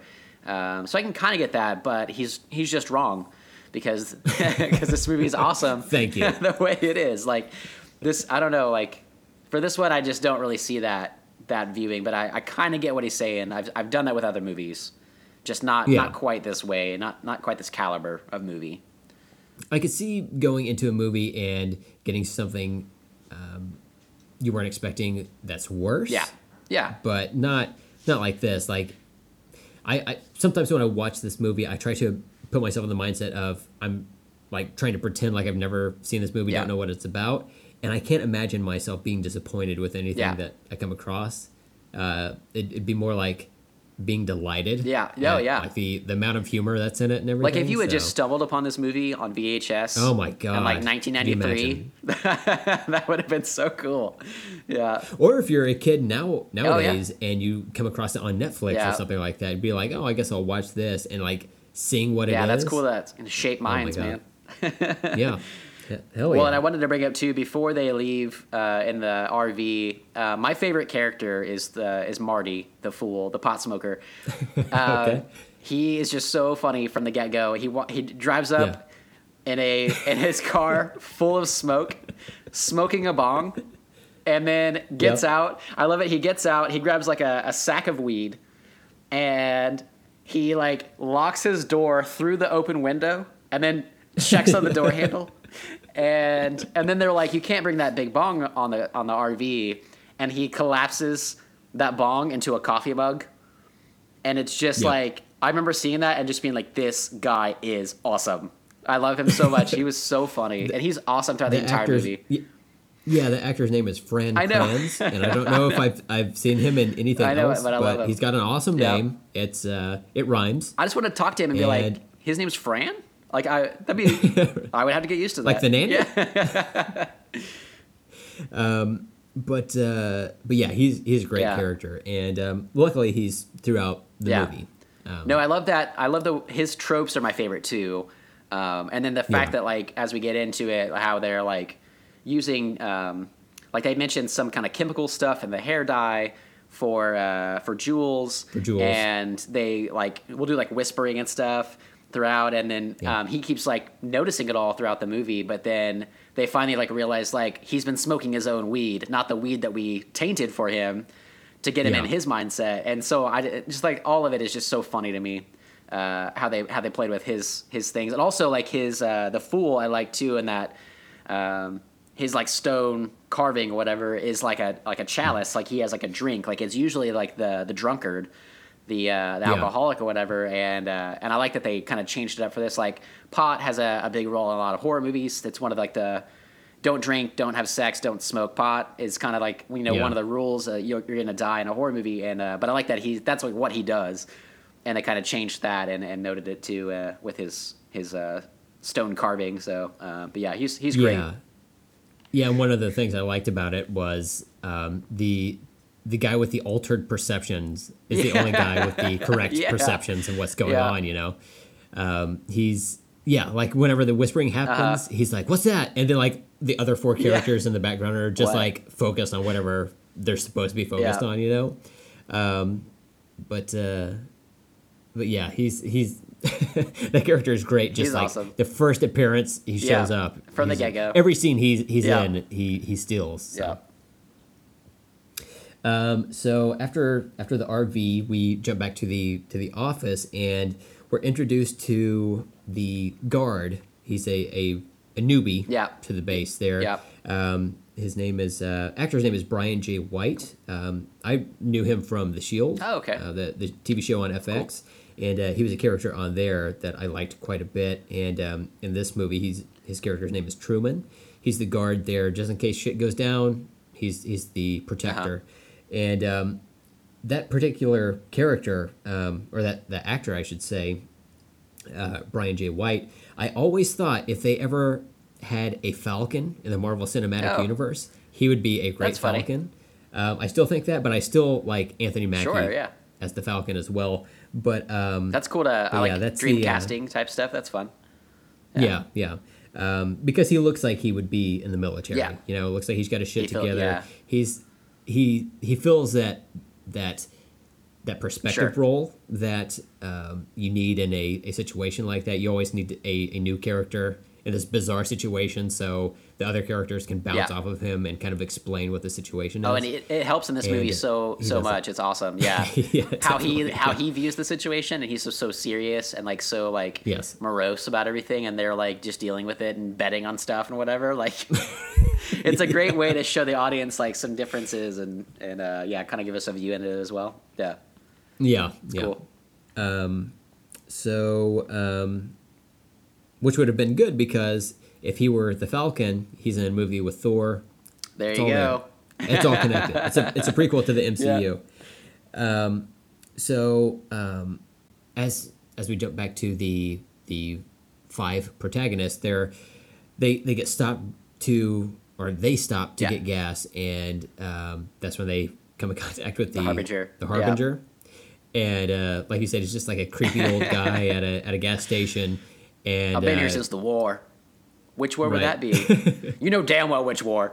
it's like, what the fuck? This guy's just And then angry. Marty's like, so one guy's had blue coats and the other guy's had gray coats, like the Civil Perhaps War. brother fighting brother. and it's um it might be confusing at first like what why would he even be there? Why is he trying to to scare them off? But later in the movie you find out that they have to make that choice Yeah. themselves to want to continue going. And they just get enough gas to go there but not to necessarily come back. Um though that's not something that's necessarily an issue Yeah. in the movie when you get further into it. But um but yeah so they they eventually make it to or get back on trail and are, are going to the cabin and they have to go through this this tunnel to get there and as they're driving through the, the tunnel you see a, a hawk Yeah. kind of fly through the air and um, it's just kind of soaring through this landscape and all of a sudden bam it hits this like laser Yeah. wall of, or whatever and that's when you know oh shit just got twisted like it's, yeah, it's totally That different. was like the real moment where I was like, "What is happening?" Okay. See, I, see, I knew Yeah. about that from listening Okay, yeah. to uh, to the script reading, but but uh, yeah, was that did that do anything Yeah. to you when you first saw it? Um, so it's like it's hard to remember really when I, like you know, stuff is happening. You're kind of piecing it together, but that was like the I think the real moment that I was like, oh, like this is all planned. This is all gonna be Yes. take place here. Like they have all of this worked out. Like that was like the real moment where you're like, shit just got real. Did that catalyze the the connection between the the office scenes versus the the the characters like, for you? Like there's there's something, There's something about it. Uh, a link yeah, that it, I don't even know what happens right after that. Like, I don't think they flash back. I think they just keep going with the kids. Then it's like right when they come up to the actual Yeah. cabin and stuff. But, but yeah, it does kind of kind of catalyze that uh, and everything. Um, I would say too, too though, that's one of the parts. There's um, some really bad CGI right there that always bothers me. Where the van, like the the RV behind them the, the is RV, just like, yeah. and it looks like a cartoon. Well, it, it was weird because on, on my notes here, I, I wrote that poor CGI hawk. And then my wife was sitting next to me. She said, I didn't think the CGI on the hawk was too bad. And I said, no, the, the hawk to me looked looked mostly okay, Yeah. you know, for what it was. But the yeah, the RV Yeah, the itself wall looked cool. Definitely looked Yeah. bad. Yeah, the, yeah, the wall looked Yeah. cool, but the RV Yeah. there was like, uh, hey, what can we do for like fifty bucks? Can, can, you- can you Yeah. this this RV driving in the back? No, and it's funny. Um, they have like really good effects for the most part in this movie. Like the practical effects, the makeup effects of the, the creatures later on are fantastic. And uh, I read a thing about like they had to like um, get a new warehouse, and they brought in like sixty new workers. The, the company that was tasked with that, and like they they worked really really hard on it. It was really cool. But then some of the CGI is is pretty pretty. Sh- shifty but uh but it's it's okay like i don't it doesn't really bother me it actually cracks me up each time when i see that rv because it it looks like it's just Yeah. flo- like a floating cartoon rv like like It does, it's so funny. the, the weird way they made it, It, like, jostle. jostles There's something really about it. badly. It, it, it, it, it. It's like it, moves on its Yeah. axis, like the the front and back versus like side to side, like a three dimensional object. Yeah, it's just really like, funny. It's it's kind of bad. I, I try not to focus on it because the movie Yeah. is so good. Otherwise, It's just a little little nitpick, but uh, doesn't doesn't bother me. It Yeah. just cracks me up. So Yep. um, so at that point, the we come back to the office, and the uh, the harbinger calls calls the the Yeah, office. I love that part. Two uh, two office characters. Um, uh, Hadley, uh, which is Richard Jenkins, and uh, Sitterson, which is Bradley Uh-huh. Whitford. So uh, he calls them, and um, they actually have to patch his call through to them, and yeah, that other um, guy. They don't want to talk to him, but they, they have to patch him through because he's uh, he's being Yeah. weird, and so um, they they put him on speaker and they're talking to him, and he's like saying these like super like dour like things that you would expect from a I wrote one down. My favorite one. Uh, the lambs. What is it? The lambs have passed through the gate. They are come to the killing floor. And he's going through different different phrases like that, and then at a certain point he stops. He's like, "Am I on speaker?" Like he he breaks character there for a second, You're like, oh wait, let me. Ch- oh yeah, okay, that's fine. Let me uh, let me fix this for you. Okay, go ahead. You guys And are so right he back goes into back it. into Yeah. it. Yeah, and then um, Hadley starts laughing in the background. He's like, "I'm on speaker again, aren't I?" they, they both just He's like, that's out. rude. So the the way they intercut humor Yeah. in with the the horror is just like so well done. It's it seems like something that could easily take you out of the movie, but Oh, it it doesn't. It, it just it meshes so well with it. I, I think maybe having that opening scene begin with I know, something yeah, like that it helps. put you in the mood for for having Yeah. that that intercut. Yeah, in it's it's great from the start, and then uh, yeah, I love that scene though. He's so funny. I for some reason that's one of the lines. That's why I wrote it down because it's a line that I always go back to. Like, I don't say a lot of horror lines. I say a lot of funny lines if I am- ever repeat like pop culture stuff in, in real life. But for some reason, I I like Yeah. to say they are come to the killing floor because that's it's so weirdly structured, and it just sounds Yes. so weird and bizarre and dark and everything. Well, it's it's old It's timey, like back Yeah. in the day, you know, like because the the the story behind everything is is so ancient. It's that's the type of verbiage that they would Makes use sense. back in the Yeah. day. So, yeah. um, and then we we cut back to I guess the the campers getting settled into the cabin and kind of exploring that a little bit. I, I really don't have anything major on that particular scene. Uh, no, I had uh, I like that scene because um, they have the two characters, uh, Dana and Holden, uh, who don't know each other. They're kind of being set up on this trip, and forced yeah, together. yeah, forced yeah. together, and they have uh, rooms next to each other, and he sees that painting with a weird ass uh, depictions of like gore and death and everything, like that, and he takes it down, and then he sees that two way mirror, and uh, can see. Uh, uh, I keep trying to say Jules, but uh, Dana changing, and I love it because it, they play with it in a really good way. That it's it's um, he's not a creep, but he's also like a, a guy, and so he like starts to watch her a little bit, and then he's like, no, I gotta tell her, and then he like comes back and like peeks a little bit more, and then he's like, I'm gonna, I'm gonna tell her. The the funny thing is when uh, we were watching the movie last night, uh, Brandy asked me, "What would you do in this situation?" I said, "I would behave exactly Yeah, as this like, guy it's, like, did. awkward. Like I would, be a, a little bit awkward, but then also like I kind of want to see this, and then walk away, and then and then be like, oh, Yeah, okay, yeah, I can't, I does can't do this. Stop. yeah. Yes, because yeah. he's like he finally he's like hold job. up and like hits the wall to stop her but but he, he saw some bra action you know uh, he still peeked a little bit yeah. but but what i specifically love about that is that it's not overly overtly creepy. He's a good guy. It shows him to be a good guy but it's also like a weird you know it's it's your first time you get to see the cabin like there's something weird to the characters at the cabin like that they're like this is fucked up. Yeah. but then when they switch rooms and he starts changing and she also does the same thing where she's like oh i should be watching this. And then she peeks and then she's like no i shouldn't. And then she peeks some, uh, some more. And i was like i love like it's i can tell he starts like taking his pants off that she's like oh uh-oh and puts the painting back up and then covers it with a blanket but uh, i like that they played it with it on both sides that she also did the same thing to him uh, Yeah. I like to imagine that he knew what he was doing on the other side of that mirror. yeah yeah right like giving her a treat. he's like you know? hey yeah that's a good way to put it Uh, I would too. He's a he's a handsome guy. you that know? dude is ripped Yeah. yeah Um, so I was, we were talking about it last night. Wh- What do you think the purpose of that two-way mirror is? Like, uh, i have no idea yeah i mean I- like I, I get it from the, the, the plot perspective. Sure. Um, of the the movie that we're watching. I mean, it's for Um, jerking off, obviously, right? Yeah, yeah.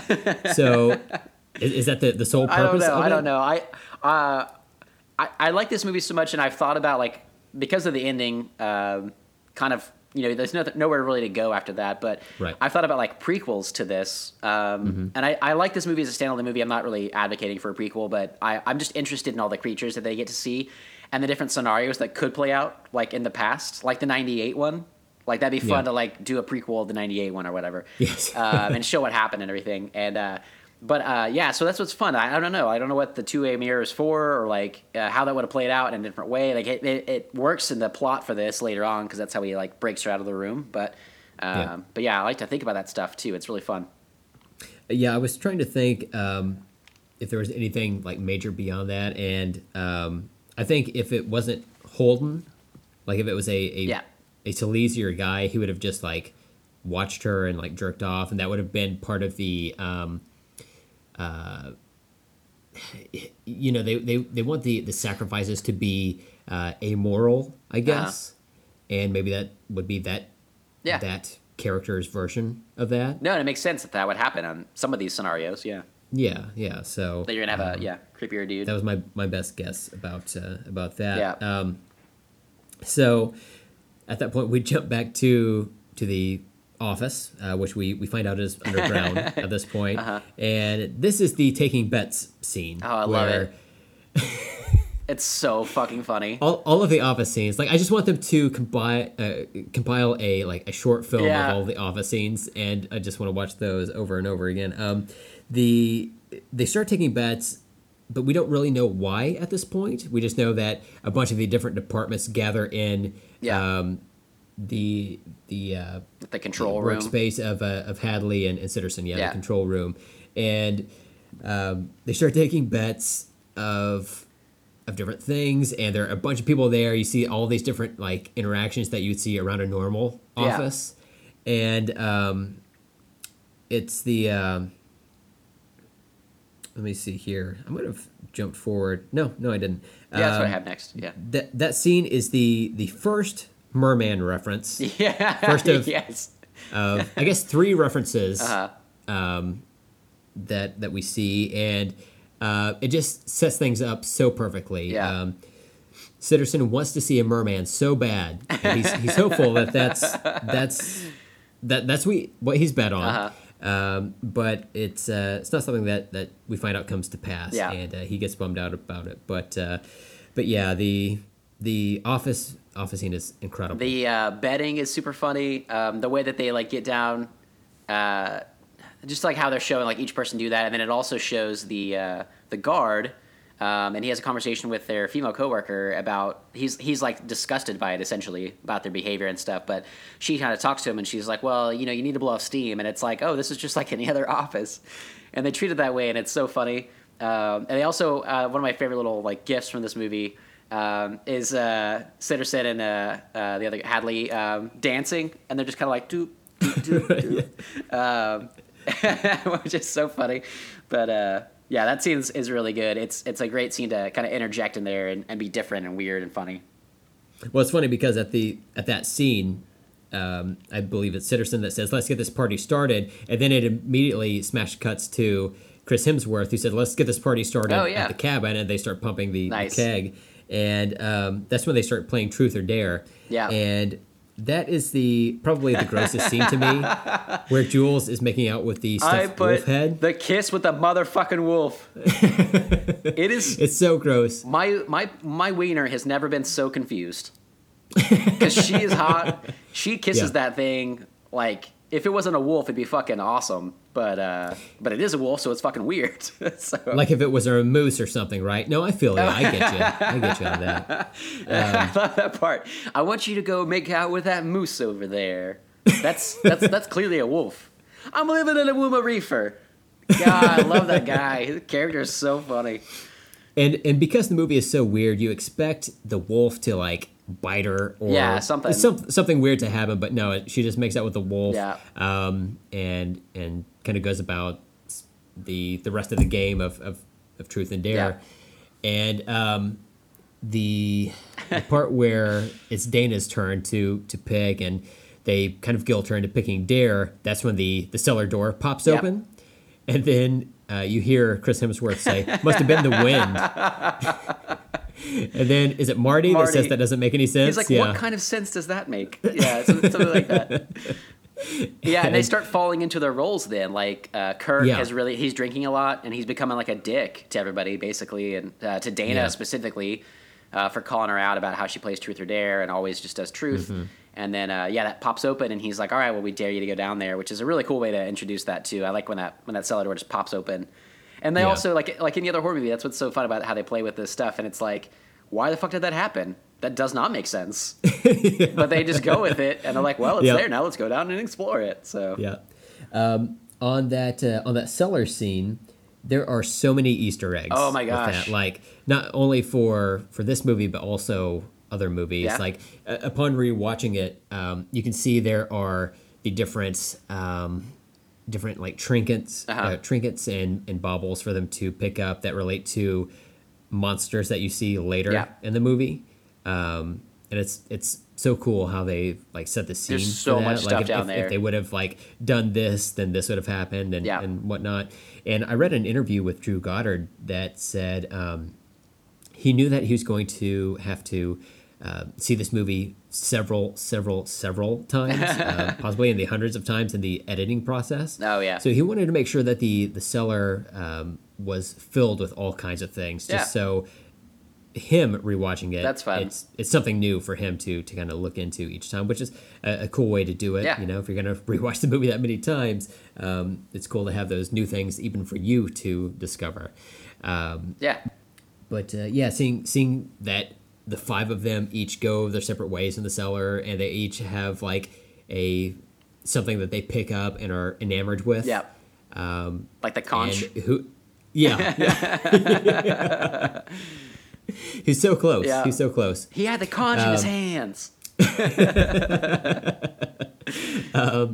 But uh, but yeah, they end up. Um, it's Dana Yeah. who uh, initiates the, I guess the, the attacker. Yeah. In this this version of it, and uh, she comes across a a diary that was written by um, some people back in what the the 1800s Yeah, or, somewhere there, yeah. early 1900s and um, so they're the the buckners which are a family of i'm trying to remember what he had on that, that board it's the the zombie oh, I wrote it down somewhere. Did I Oh, keep did it you? on here?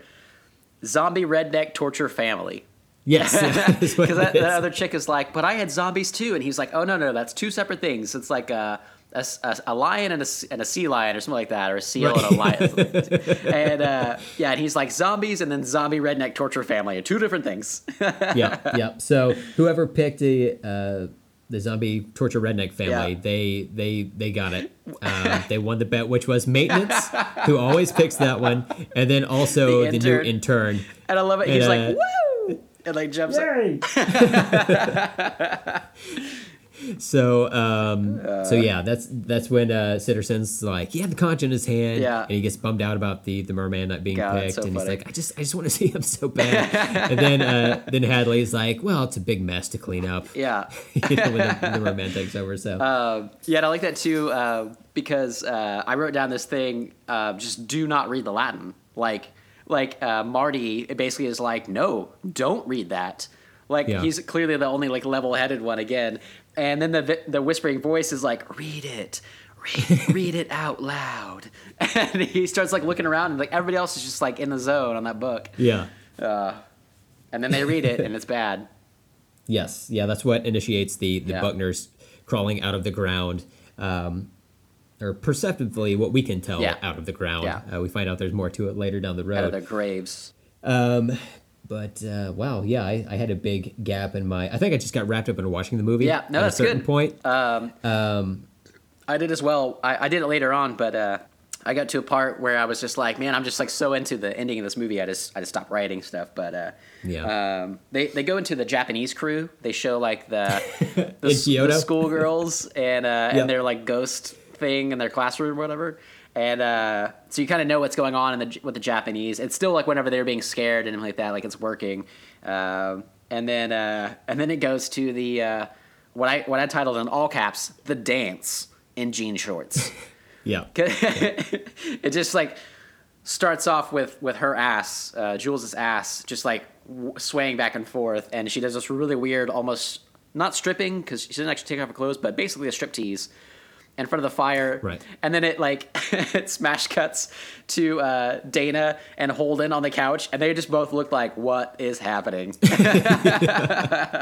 this is Because not they our just friend. came out of Yeah. yeah they just came out of the cellar with all of this Yeah, creepy like- shit. They just read this thing in the in the diary, but yeah, like you were saying, she's she's just been chemically kicked Yeah. into that mode, kind of like um, Curt has been kicked into like alpha male, Yeah. like athlete or athletic guy. Yeah. Um, so they both get hit the hardest, and they eventually leave the cabin, and that's when they go into the woods to to to do it. have sex. Yeah, to do it, Oh, right? man. Uh, what you don't do Nope. in horror movies. So this is one of those tropes you were talking Yeah, it's, about. it's how you're gonna die.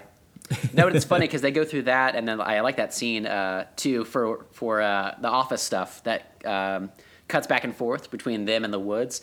because they show like the pheromones like in the fog releasing from the ground like through the moss and they like they like lift up a lever Yeah. to do that but then they have all of the all the guys in the office are standing around watching waiting for her to take her shirt off and she Yeah. starts to and then doesn't and they're all like oh and then the guys make them leave and they're like all right Yeah, right they clear show's over but it's like again it's like another one of those it's like the betting scene where it shows how people would react to this basically Yeah. uh, and it kind of you know pokes fun at it too um, Yeah, because it's just another day at work. It's for just them. another day at It's- work. It's nothing, nothing special, but um, you know, it's boobies. Boobies are involved, so you would like to see those.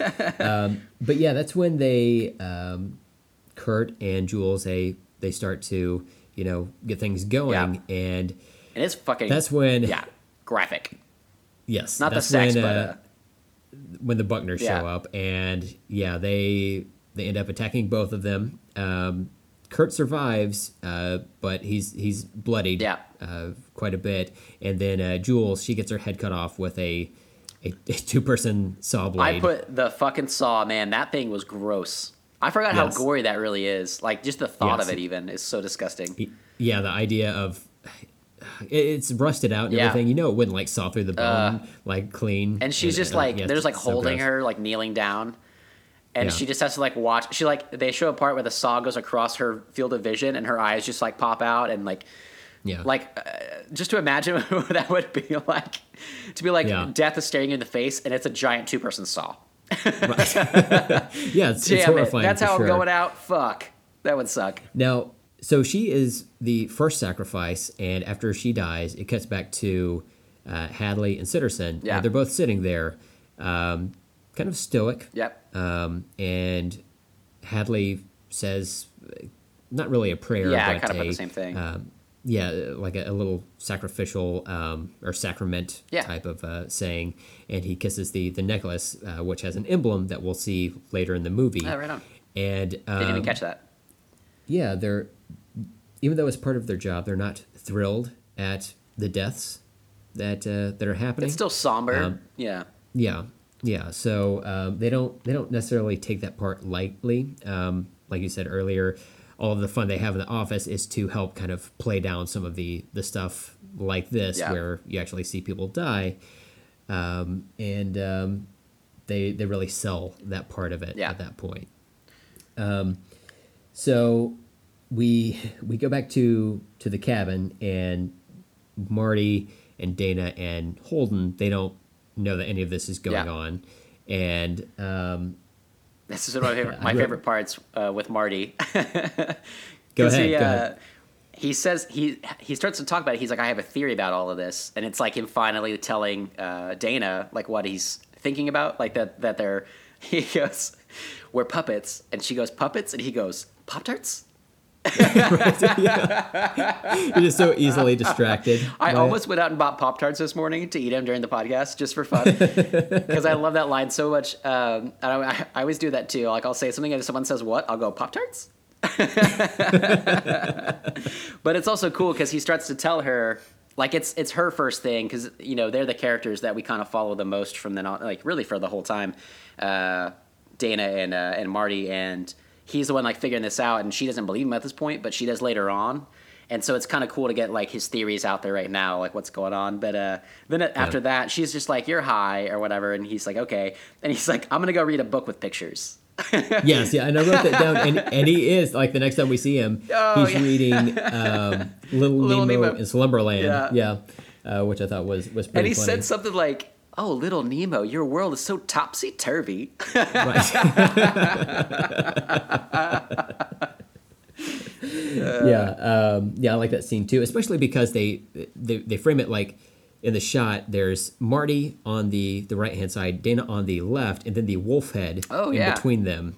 nice And I again, I expected something to Yeah. happen from it, so it's kind of like they put a feint in there Yeah, no, like just that. to kind of throw you off a little bit. Um, but uh, but yeah, I, I yeah, the whole scene is is good.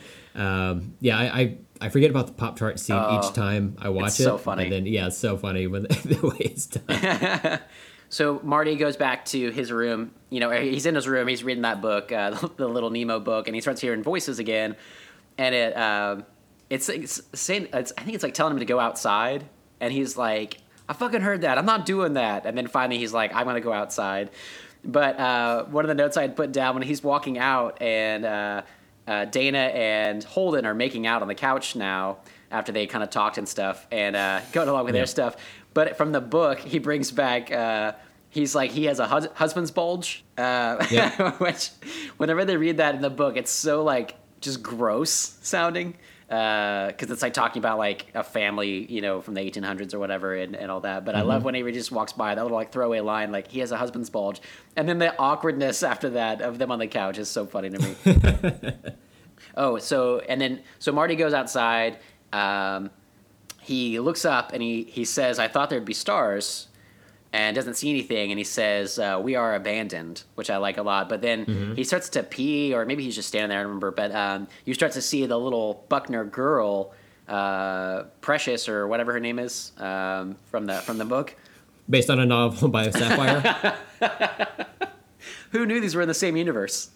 Um, but uh, he starts, uh, or you see her in the background, like behind him. But I love it because they play with the shadows so well that she's there, and then he looks back really quick, and it's just as she goes in the shadows, yeah. and it's perfect. And then Chris Hemsworth, Thor, uh, runs up and and like shows he's like, you know, all this shit went to hell, and like he like clotheslines, Covered in blood yeah, it's like covered in blood. He like clotheslines that chick. They run inside and everything like that. And I wrote down this note too that um, his uh, Chris Hemsworth acting in this is like top notch, actually.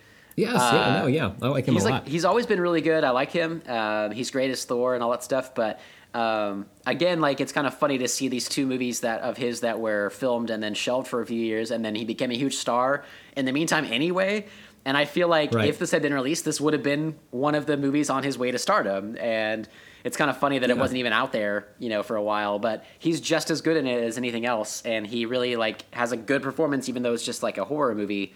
Um, they all do. I think everybody in it's really good, but um, Mm-hmm. Yeah. but he legit pulls it off as like this is a fucked up situation, and and uh, I like his like uh, bravado and everything. Uh, he kind of takes on that role and and like trying to get them Mm-hmm. out and whatever. But uh, oh, and then uh, I also put a note for. Uh, the guy that opens the door, um, they're like, "Where's Jules?" And they open the door, and the big, huge dude of the family is standing there, and he tosses her head in, which is fucking Yeah. disgusting.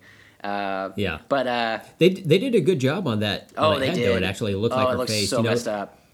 A lot of the times when they make severed heads, Yeah. it doesn't look like the actor is supposed to replicate. Yeah. But yeah, they, they did a good job on this one. It was looks like they always just like grabbed a generic mannequin and they like put a wig on it to look like the person. Like it doesn't, yeah, look that great. But this one's really good. Um, Yeah. And then he, uh, his weapon of choice though is so fucking gross. He does this to Jules to get her whenever she's Yeah. crawling away, but he throws a bear trap at people, like and gets them on the back. chain. Oh my god, it's so gross. It's such an Yeah. inventive way. I, I really like. Um, I mean, in actuality, anybody getting murdered is uh, you know a horrible occurrence, but for horror movies, it's fun. Like it, I'm one of those people that really enjoys the gruesomeness of it. Um, I'm not so much into gore anymore, but I I've always been attracted to really unusual weapons and things. Yeah. And this one was so unique to me. I thought this was so weird and and gross and gory, and it just like the fact of like thinking about someone like throwing a uh, an open bear trap of like sharp teeth and landing in your back so they can pull you around is just like the Yeah. more I think about it, the more disgusted I am, and I'm then I'm kind of like giddy about it. Yeah, if if you get attacked with that and it gets lodged in your back like it does to several of the characters in this movie, you're fucked. There's nothing you can No. do with that. uh, it's so gross. Yeah. Um, and then, uh, yeah, they go back to uh, the dire scene uh, that you kind of see in the uh, office setting where it shows the Japanese scenario and it's the the girls. Japan fails. Japan fails. Yep. And uh, I don't remember the names anymore, but uh, Richard Jenkins, uh, the older of the, the two guys in the office. Hadley, yeah, Hadley yeah. is like, fuck you, fuck you, fuck you. saying it to all the little girls that have, have stopped their scenario. And and it's funny because what they do is they like the the schoolgirls they all like link hands and form a Yeah. circle around the the like ghost spirit, or yeah, whatever, whatever it is. The spirit, and they turn it into a Yeah. frog. it's so Japan- then Japanese. they like sing a song. To, yeah, it's yeah. yeah, they're all so like, funny how they yay! fuck you, fuck you. Yeah, Uh, yeah, and so then uh, one of the other tropes that I like too is they, you know, they get out, they get into the the RV, and they're gonna drive away. Marty has been taken through. Uh, I think they they actually go back. I think I kind of skipped a few notes here. They go back into the the cabin and they they, they split up. They're not going to, but Yeah, the whispers right. tell them to, and they all do it, even though Marty again is Mm-hmm. protesting. And uh, he ends up uh, finding. I think that's when he finds he breaks a lamp and finds a Mm-hmm. bug in there, um, like a, a wiretapping bug, and he's like like uh oh. And then they they realize in the office that they're like oh shit, like pump in all this all these chemicals and stuff. Like we had to knock him out. And then they're like, oh, one of the Buckner people's coming up. They're gonna take him, and they, they take him through the window, and that's he gets grabbed by that uh, that that bullshit thing with the uh, the bear claw and the chain, and uh, gets dragged down into like this hole. That's all you really see at the time, and he just you see that and like a bunch of blood squirt up, and then him screaming or whatever, Yeah. and that's it. So you're like, all right, so Marty's dead. They get in the RV, they're going. Um, the crew is like, whatever, the tunnel's blown, and then they realize the tunnel isn't blown. Uh, that they need to still blow it up, and something's wrong, and it hasn't blown up. Um, so I like that scene too because again, it's like one of those things in, in horror movies where, you know, there's just like no way out and it doesn't make sense. And here it's like it's because it's all planned. Yeah, yeah, yeah. I know the uh, the part where they have to, in a rush, try to get that that uh, that tunnel to Yeah. cave in uh, is is so intense on like both sides. I know, and you kind of root for them. You're like, they've got to get it done. That's, that's the thing about this is like even though Hadley and Sitterson are technically the antagonists of the movie, you still root for them just because you like them Yeah. so much. So, but you're also rooting for the the main characters because you want them to survive. Yeah. But um, yeah, yeah, Hadley has to like run down to like I don't know what would that be like IT So- or something yeah, like something that like that. essentially, and he he pulls a circuit board and is able to like rewire something in the to get the the tunnel to blow Yeah. or to uh, to start caving in, and they're already halfway through it, so they have to back up and get out of there. Yeah. And uh, as they're in the, they they back up outside of the tunnel, and the the three of them, uh, Curt, Holden, and Dana, are standing there, and um, uh, Curt he gestures. He's like. It's right there. Yeah. Like if we could just like jump this ravine, we could escape right Yeah. there. And so he decides, well, I'm going to get on the motorcycle that's been on the back of the RV this whole time, and I'm going to just ramp it over there, and I'm going to bring back the military. I'm going to bring back uh, so many fucking Yeah. guns. We're going to like wipe the floor with these motherfuckers. It's such a Um, good scene again of his. I love uh, his acting in that scene. He's like, Yeah. I'm gonna bring back everybody, but like it's it it, it pulls it off. I don't know, it works, and uh, yeah, it Yeah. just he he fits his archetype at that point for sure. Well, uh, one thing I put on here is um, about this scene is the the score to this Uh-huh. to this movie itself, but particularly this scene does a great job of of selling it. Um, even though the scene takes a twist that we're not expecting, it has the the kind of classic music that that hopefulness, even in a horror movie, that um, you expect Yeah. to see from this type of scene. It, like, And swells it all up. goes Yeah. wrong. Yes, yeah, immediately. Um, and I I called this scene Thor's Ragnarok because because he awesome. he he jumps that bike, but it slams right into the invisible wall that we saw Yeah. the, the hawk smash into at the beginning of the movie. And then he hits it like all the fucking way down. Yes, it's like yeah, ding, yeah, he, ding, ding, ding, ding. He bounces off of it each time. Yeah, and uh, yeah, so And they just watch in horror. Done. Yeah. No, So it's the first scene that you get to see. Yeah, like they they see like what the fuck is happening. Like they're the this first time they see this thing too. Uh, I also Mm-hmm. Yeah. thought I thought I love that you called it Thor Ragnarok, but uh, Amanda, who is definitely almost asleep during this point.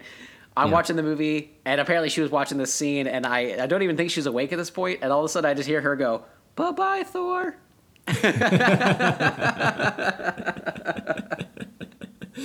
That's funny. So uh, yeah, Holden and, and um, Dana both get back in the RV to go back the other way. They're like, we're just keep driving, and she's starting to like realize like Marty was right. Um, we're puppets. Like there are people out here like orchestrating this. We won't be able to get away. And uh, and then you get another surprise kill with uh, the Buckner that was hiding out in the RV and uh, Yeah. stabs him through the fucking throat as he's driving, Yep. Which is so Yeah. jarring as well. And uh, is, yeah. and I think they crash. They like go off the cliff then uh, into yeah, the water. Yeah. Yeah. they do, and um, yeah, so that's where where Dana she has to like swim out of the RV, and Yeah. there's something about like like water that just freaks me out. Like, Uh-huh. I don't like to play video games where a character ends up in water. Like I Jaws? about the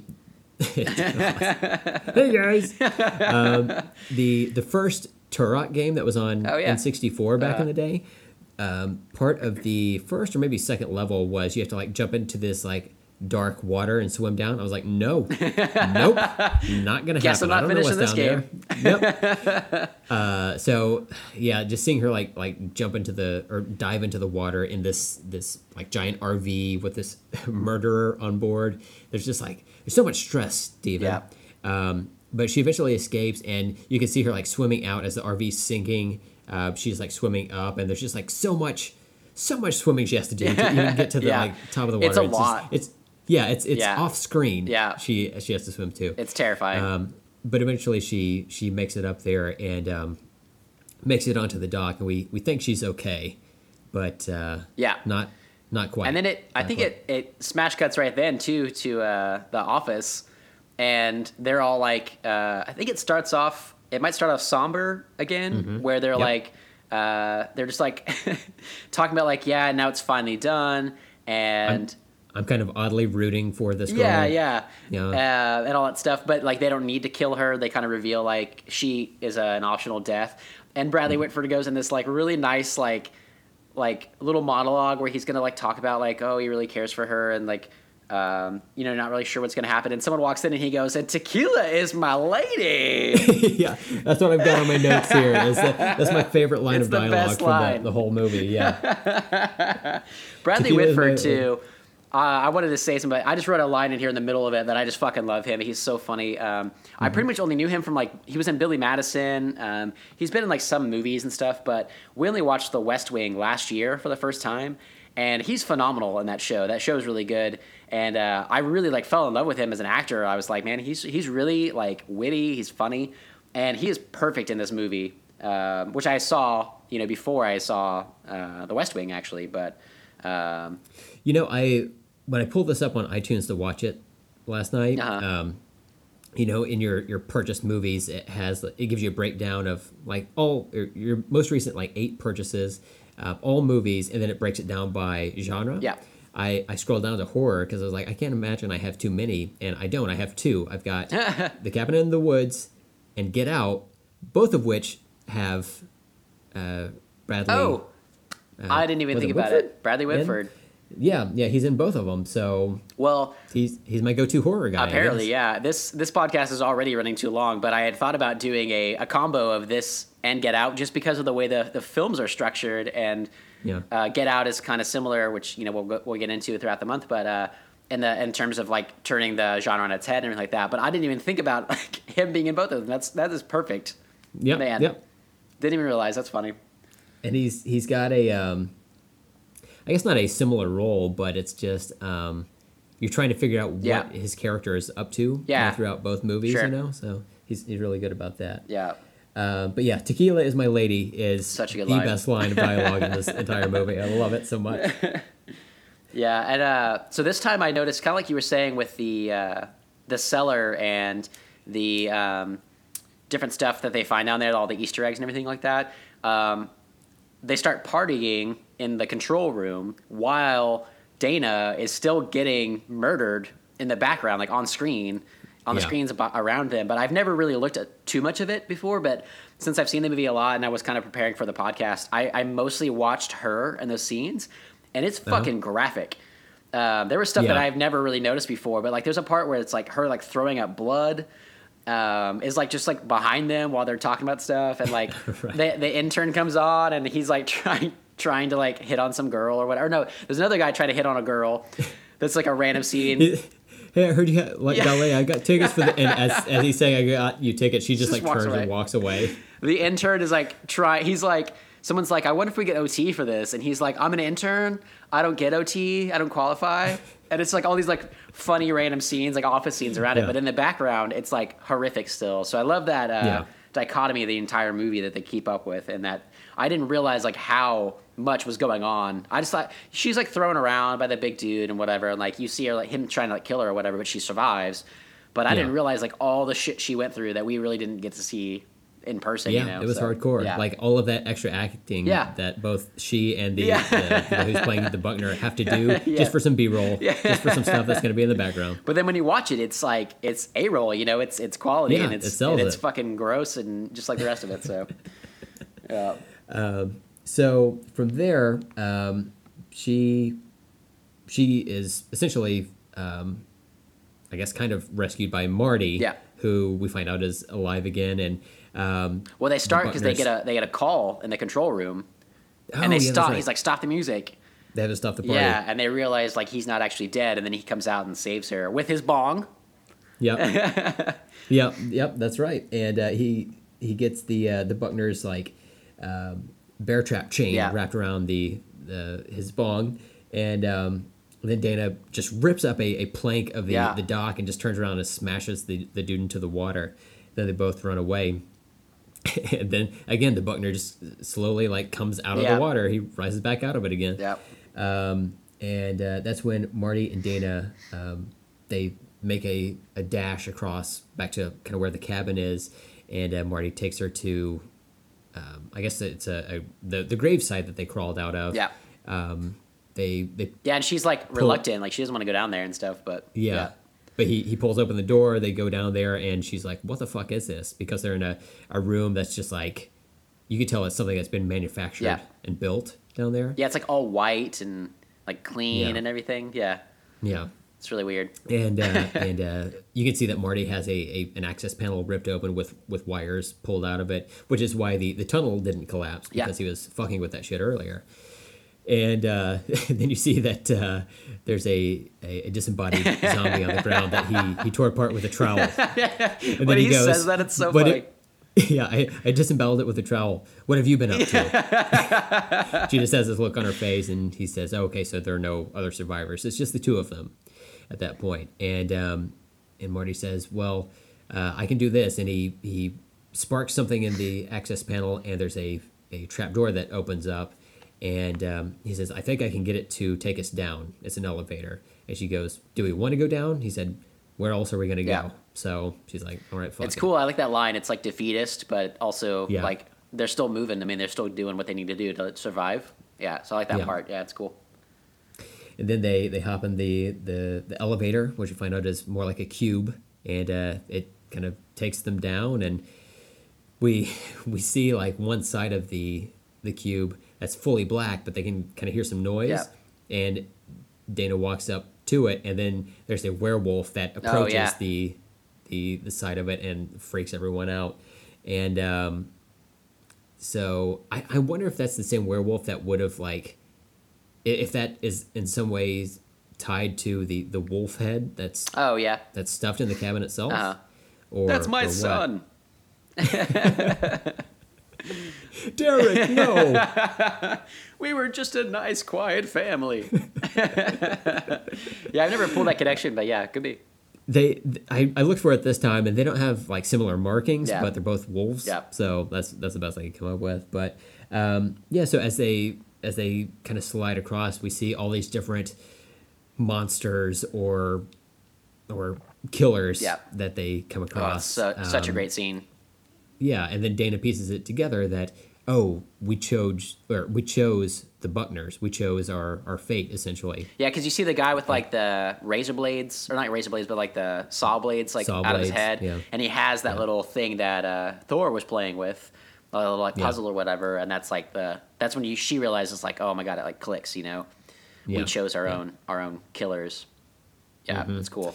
Yeah, and uh, then the the cube finally goes down to its actual like final spot, and it's amongst these all these other cubes with these different monsters and Yeah. and everything in it, and they just kind of like a shifting um, prison of these different monsters and everything. And uh, man, I, all of the design work that Yeah. went into that for like such a small budget that they had. I mean, it's it's incredible that they were able to pull that off. Yeah, whenever I was reading about what I said earlier about the uh, effects artists that were employed for that, they mentioned like they had like 65, I think, total people working on the effects because they just had like the sheer amount of them and like a small budget.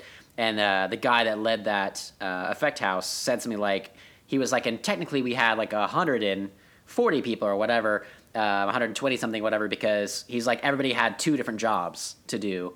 And he was like, we'll never forget it, but we'll never be in the same room again. Uh, and we all like pulled off this really cool feat to, to create all these things, but it's it's fascinating that they did so many of them. Uh, and Yeah. then that it leads in like obviously they're used. It's not like that's the only time you see them. They're used in that that last uh, finale, but but um, to, to use your budget for like the the last third act, you know, basically, and Right. Yeah. throw it all in there and like how all the stuff. It just it just goes bonkers. Yes, yeah, and uh, that was one of my my things about um, you know earlier in the movie where we see them betting on the the monster or whatever that's going to take out all of these these uh, campers. Um, you kind of get bummed out that you don't get to see all of these, but then you kind of do towards the that that third Yeah. act. Um, but uh, but yeah, the uh, e- eventually they decide, you know, we have to get out of here. Um, and I'm trying to remember how they. Oh, uh, there's there's something that happens in uh, one of the uh, the security guards that works there. He tries to pull them out of the, the elevator, Yeah. and the the zombie hand grabs him by the ankle. He freaks out enough to where he uh, is distracted. Dana and Marty rush him, and they shoot and kill him Yeah. And they get out of the elevator and they're kind of in a, a basement level um, area i guess where there's a, a bunch of different elevators and they go in the um, kind of that control room Yeah, that's one, right there and uh, the the essentially the, the SWAT team of this company shows up. They open fire on this place, and Dana and Marty decide, you know what? Let's just purge the Yeah. So that's what they do, and then you hear all of the elevators ding, Yeah. and then all of the the gunmen they Oh, just like awesome. stop. They look around. And then the one guy's like, "Oh shit!" And then all the elevators open at once, and all of them, or a, a chunk of the the monsters, Yeah. uh, attack them at once, and it's crazy like the the different monsters they were able to to put into that scene like all the uh, choreography that had to go into that Uh-huh. with the different people doing different things um, it was it was really well done No, it's so good. Um, I did note though, this is the first time I've ever really thought about it, but I was like, what is that room that they're in? Why does it have a purge button? I don't know Right. why. I've always gone along with it, and this movie is very smart. It doesn't do a whole lot of stupid, but um, I, I don't think that's stupid. I'm just confused still as to what that was for. Yeah. Uh, but I love it because then you get all the carnage, and it's awesome. yeah yeah and they keep it like the elevators just keep dinging, and more and more Yeah. creatures keep coming out. like they'll get past a little bit, but then they get more and more. Oh, it's awesome. And then and then it shows like eventually it shows that room, and it's just like covered in blood and body parts. yeah except for like those three zombies that are there still like eating one of the people. like, slowly just, and like- then even in that scene like the people that just walked across and came across that that carnage the elevators ding again Yeah. and you're like oh fuck there we go again. And then you hear like the like all of the background noises from the control room where you see like marty and dana they're like huddled together trying to like stay away from it. Um, but yeah hearing all of that that racket going on in the background without being able to see it let your mind's eye go go nuts. Yeah. um, and then uh, eventually there's a, like a giant like monster bat that like breaks in there which makes them have to like run out and, and try to to escape um, and eventually they're able to kind of go through a, a hole in the wall and um, yeah. and and and go further down into the the recesses of the the base Yeah, I can't there. remember what Um, smashes through the wall. it, it was that bat. Oh, It- okay. It, flew and, and, and took one of the, the like SWAT guys into the Yeah, wall, okay. and they just went through that hole. Um, as this is all going on back at the the uh, the control room with uh, Hadley and Sitterson, uh, shit's getting real Yeah. there as well. Uh, Truman is uh, he tries his best to defend them, but he gets taken out by like a few different people. I think it's like some zombies or something Yeah, like that. remember. They, they take him out and. Uh, and uh, we go back to the merman. Um, yeah. there, there's an explosion when when Truman Yeah, sets off a right. grenade to to take out those guys, and that ends up throwing Sitterson across the room, and slams him into a control panel, and he's uh, taken out at that point. He's immobilized, and then out of the the smoke, he sees something slowly inching towards him, and he sees. What does he see, Stephen? He sees a merman. He finally got to see his merman, and, and his reaction is, "Oh, come No, on!" And then it, it immediately just like eats his Yeah. face, and there's blood that sp- Oh, sprays so out gross. of the, the merman's Yeah. back. Yeah, They have yeah, those like so- portholes in his back or whatever that like sp- spray out blood. A lot of the, the and- gory design is so good in this movie. And uh, so at this point, for the the office, the only survivors are Hadley and um, Amy Acker, who plays Lynn. Um, they're the only survivors. They're trying to get this panel open so they can get through there and, uh, I guess, get to safety and, and, and do whatever they might need to do. As they're trying to go down there, Lynn is dragged away by a giant tentacle Yeah. from from the ceiling. And uh, so it's just Hadley at this point. Yeah, I love how And, quickly uh, they just dispatch with everybody. Like these Yeah. characters that you followed, uh, it's not just the kids, not just the teens or whatever, but like Mm-hmm. the the guard, Bradley Whitford, and then uh, and then her, that all just like quickly like do do do do do. They just all die. Yeah, all in Yeah, the same scene. yeah. Yep, yep. And uh, and yeah, so the next thing we see, um, I'm trying to remember the. I, I, I guess Hadley escapes and he goes down through there. He's walking around a corner and then he immediately gets stabbed by Dana, who has a, a knife that she took off somebody earlier, and uh, so he's gone. Yeah. And he And, uh, he, he- briefly explains something to her, like he was like he has to die or something like that Yeah, about yeah. Marty. Kill him, yeah, something like that. About Marty, yeah. And uh, so Dana and Marty, they they wander around down there for, for a minute, and they come across this big um, floating platform uh, down there, um, which is what uh, is part of the artwork that Will Yeah. Fish drew uh, that I retweeted. Um, and it has that same design that we saw on Hadley's necklace earlier. Um, and so we have a surprise appearance Yes. by a very popular genre actor that shows up, uh, which is Sigourney We- uh, Weaver, and she Came out kind of lays out nowhere. exactly what it was. Yeah, I had no idea. I remember when that Even happened. when we heard it her- was like, what? She's in this movie? Yeah. Yeah, and we, we hear her voice earlier on an intercom, and it didn't didn't doesn't register at that point. Yeah, and uh, she essentially kind of lays out the the plot here uh, about why all of all of this is is happening and kind of what the deal is with the the five archetypes Yeah. and why they all need to die. Um, so Yeah. I'm done. I'm done. Yeah, and they uh I like that scene, they lay it out so like at this point, Dana, you know, she's gotten this little word from uh from the other guy, like she needs to kill him, and then uh Sigourney Weaver is laying all this all out about the gods and how they need to do that. And she also is I, I I like this scene too because she's presenting it in a way, the same way that we were talking about like how somber they are about the actual deaths. Like they are all approaching this as something they have to do, like for humanity. So um, she's just like very matter of fact, like you you need to die, like you you can die so that the rest of the world can live, or you can die with the rest of us. And he says to me like Marty's like, oh, like what a choice.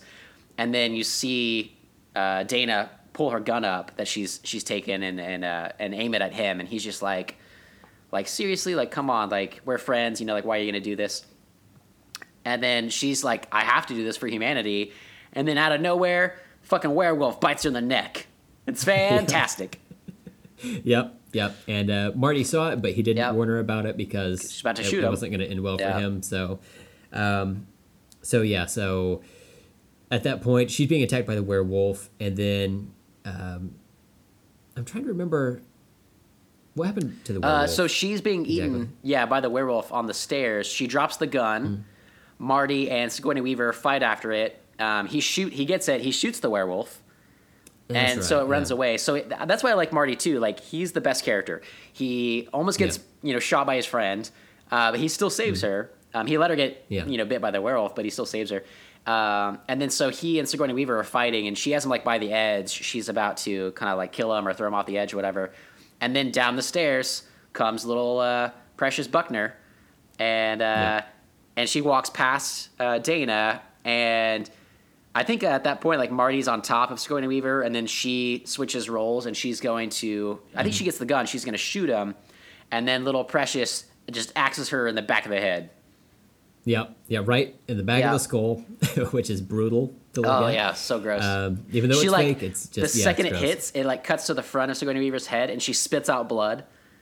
Anytime Yeah. anybody split, spits out blood, I'm always like, it's like an extra level of gross. and uh, and I like it. Like it, for horror movies, it's good. And so yeah, that was that was pretty gross, but it's still like lodged in there. Like she's trying to like get the axe out, so Marty's Yeah, able to, to kick uh, Sigourney Weaver over, and it brings Precious with him. So they're they're finally alone. There's like six minutes till sundown, and uh, when that happens, the gods are gonna rise if they don't get uh, their their sacrifice. Their Yeah. sacrifice. Yeah. yeah. And uh, yeah, so Marty he goes back over to Dana and he's just like they just make Yep. amends, you know? Uh, and it, they get it, you know? It's it's something that makes sense in the in the heat of the moment, you know, with with everything that's going down. He Yep. understood. He's like, you it's know, cool. why- why I'm sorry I let you do get it. bit by a werewolf. right. And then he pulls out a joint because he has one, of course. And they just Yeah. smoke a Yeah, joint and together.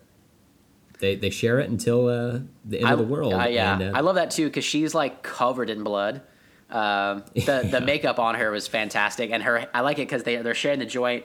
He's kind of bloody too, but she's like covered in blood, and sh her hand Mm-hmm. is all bloody, and she just keeps like she just like both they're just smoking, just talking about like maybe humanity sucks and maybe this needs to happen, you know?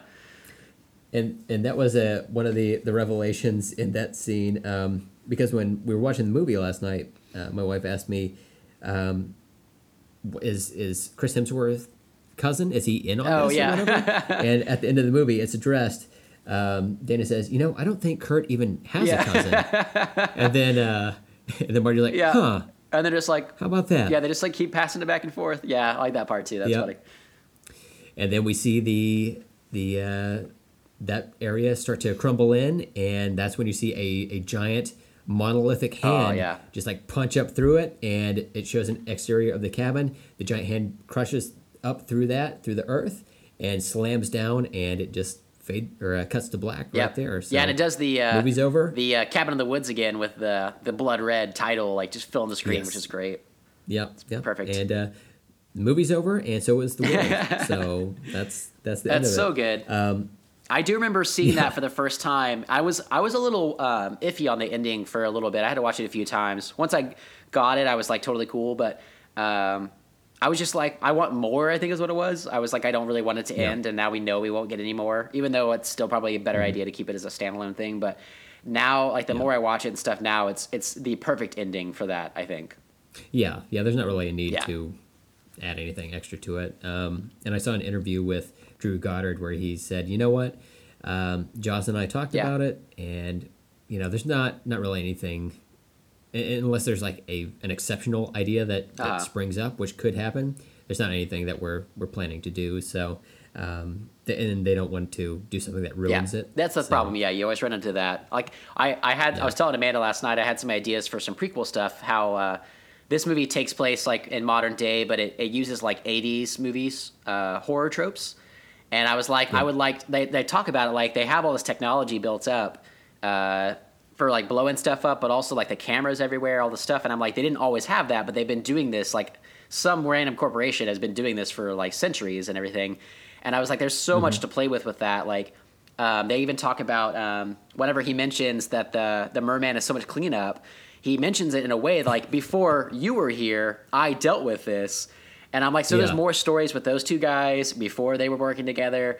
Um, and I was like, it'd be fun to see like an 80s set movie that plays with like 50s horror tropes and or like 60s 50s and 60s and stuff and see how like Yeah. those things aren't scary to us anymore but maybe they were to people in that time period and see how they would have played with that like how they could have gotten away with like more fake looking blood or whatever because people were just scaredy Yeah. cats or whatever and didn't see it then but now we need more to scare us so uh I like that. that- There's so much more to play with there, but um, and it's fun to think about. But I don't. I don't think it's really necessary. You know, have it out there. Yeah, yeah. Um, like you mentioned before, it would be kind of cool to see um, their version of the incident Yeah. in '98, just to kind of see what that was. Um, oh, and I forgot to mention when uh, when the elevators open down at the in the bottom, and all the monsters get get released. Um, those monsters start going through uh, that company and start killing everybody there, Uh-huh. like uh, all the staff, all the white shirts. So. Um, and it shows all these different killers. Like there's, of course, there's a like a scary clown that Yeah. has a, a knife. He goes through and kills people. There, are different monsters, different creatures. Uh, a giant ass Yeah. snake, uh, giant spider. Um, there's a um, a BattleBots like robot that's just Oh. has like saw Yeah. Blades. It just cuts through people. Um, my favorite one and the most unexpected is Yes. the unicorn. we just stab somebody right through the gut. Like you, you have all of these like horror like Yeah. monsters that you expect to see, and then it cuts to the shot that just like slowly pans over from a hallway. You see this like pristine white horse at first, and then you see it has a, a unicorn horn on its head. You're like, how bad could that be? And then it immediately impels somebody with its horn. So It's was so awesome. funny. Um, okay, yeah, I think. Uh, did you have anything else that you Ah, wanted to add on the? I don't think we should talk anymore. I have a lot more to say, but it's been a long one. Yep. uh, okay, so we'll uh, we'll go over and ask the audience. Um, what did you think about The Cabin in the Woods? Is it a movie you liked? Um, it, did you know what the movie was when you went into it? Yeah. If it was unexpected, did you like it the first time you saw it? Was it something that had to grow on you uh, after the first time? Um, and let's be honest, if you didn't like the movie, you're wrong. Yeah. You're wrong, uh, and uh, that's that's a scientific Probably fact. unfollow us, I think, at that point. Well, you don't. We don't need to Okay. go that far. But um, yeah, you still follow. We're still us. shills. Okay. Um, yeah, yeah, yeah, definitely.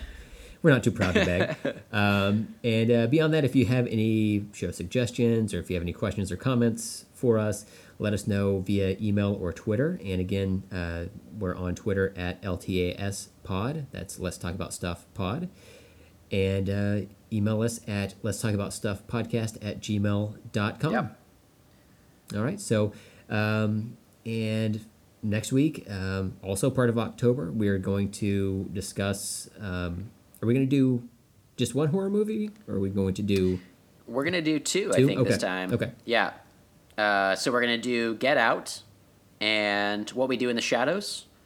As They're essentially uh, like the same movie. uh, kind of uh, what we decided is kind of stretching this this this idea of like new horror and how a lot of this these horror movies are blending comedy and um, kind of changing the game, turning things on its head and stuff, and kind of exploring that. Um, so there, we'll talk about those two movies, and then we'll talk about a few other ones too that are kind of in the same realm that I like, and maybe that you've seen as well. Yeah. That we can recommend because there's a lot of stuff. I realized as the more I went through it, I was like, I have a lot of movies like this that I like a lot. Yeah. Um, it's like for some reason, something about it, like the comedy and all that stuff, it's a little more accessible to most people. It's easy to, to recommend it to people that aren't into horror. Yeah. And uh, and they're really fun. They're always really funny and good and still gory and stuff. So yeah, I have a lot of them that we can recommend. So Yeah, it's a good starting point for Yeah. people who aren't into horror like me. yeah, for sure. Um, so yeah, let me see where we are here. Um, yeah, so like I said, uh, follow uh, Let's Talk About Stuff on Twitter at LTAS Pod. Email us at Let's Talk About Stuff Podcast at gmail.com. And don't forget to rate and review us. Um, we already got one very kind review from Kent Blue. So uh, thank you for doing nice. that, Kent. We appreciate it. And, uh, We appreciate the golden showers, Kent. and we didn't even have to go to Russia for it.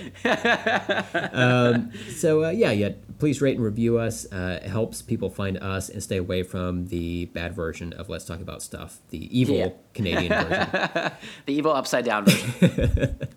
Um, yeah, and I would say too with uh, with Twitter and all that stuff, uh, definitely recommend any other horror movies. Not even that we'll cover, just any that you've seen. Oh, yeah, that's a good idea. Because there's a lot of stuff. Like I've been watching a lot of different things lately. I've I've watched like Hocus Pocus. Uh, I know what you did last summer, Urban Legend. A lot of my like kind of a goofier '90s movies. Um, I've been watching the Simpsons Treehouse of Horror episodes because they're always fun. Yep. So I'm putting those in the background. So I like to watch such a shit ton of stuff we're not going to be able to cover on here. So um, yeah, I'd love I'd love any suggestions if anybody has anything, and it's always fun discussion as well too if I've seen it. So yeah, definitely let us know about that. Yeah, because that's that's some good insight or anything Yeah. horror related. If you've got Yeah. um, you know, uh, a song that you like that's that's horror or spooky themed, let us know or comics, anything books, like yeah, that. whatever. Yep. Um, and uh, yeah, so uh, follow Steven on Letterboxd and Twitter at StephenFisher22. You can follow me on Twitter and Instagram at Brent Hibbard. And I think that's going to do it for this ultra long episode that we Yeah. were not expecting. It went a lot longer, but it's hard to stop talking about Kevin Lewis. Just so fucking good. So Yeah. I mean, yeah. what can he say? Yeah. Yeah. So if if anybody actually made it this far, thank you.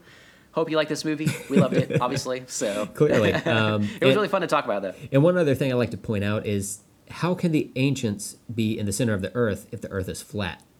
Right? Ooh, See, you did. People listening didn't think it was going to come around, but it came around. It has to go around circle. because we are in a globe. I think that's a great way to end it. So until next time, I'm Steven. I'm Brent. and let's talk later. Talk later.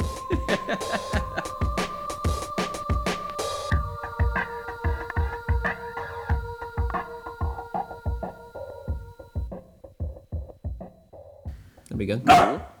Cool. There's Miles. What's that like? I could not stop thinking about Pop Tarts ever since you brought them up, even though that was uh, a mere two minutes ago. I could not So stop I, thinking uh, about it since two minutes ago. So I, I had to have something to snack There you on go. here. No, at this point. This will be good for the pod. Bye bye, Thor.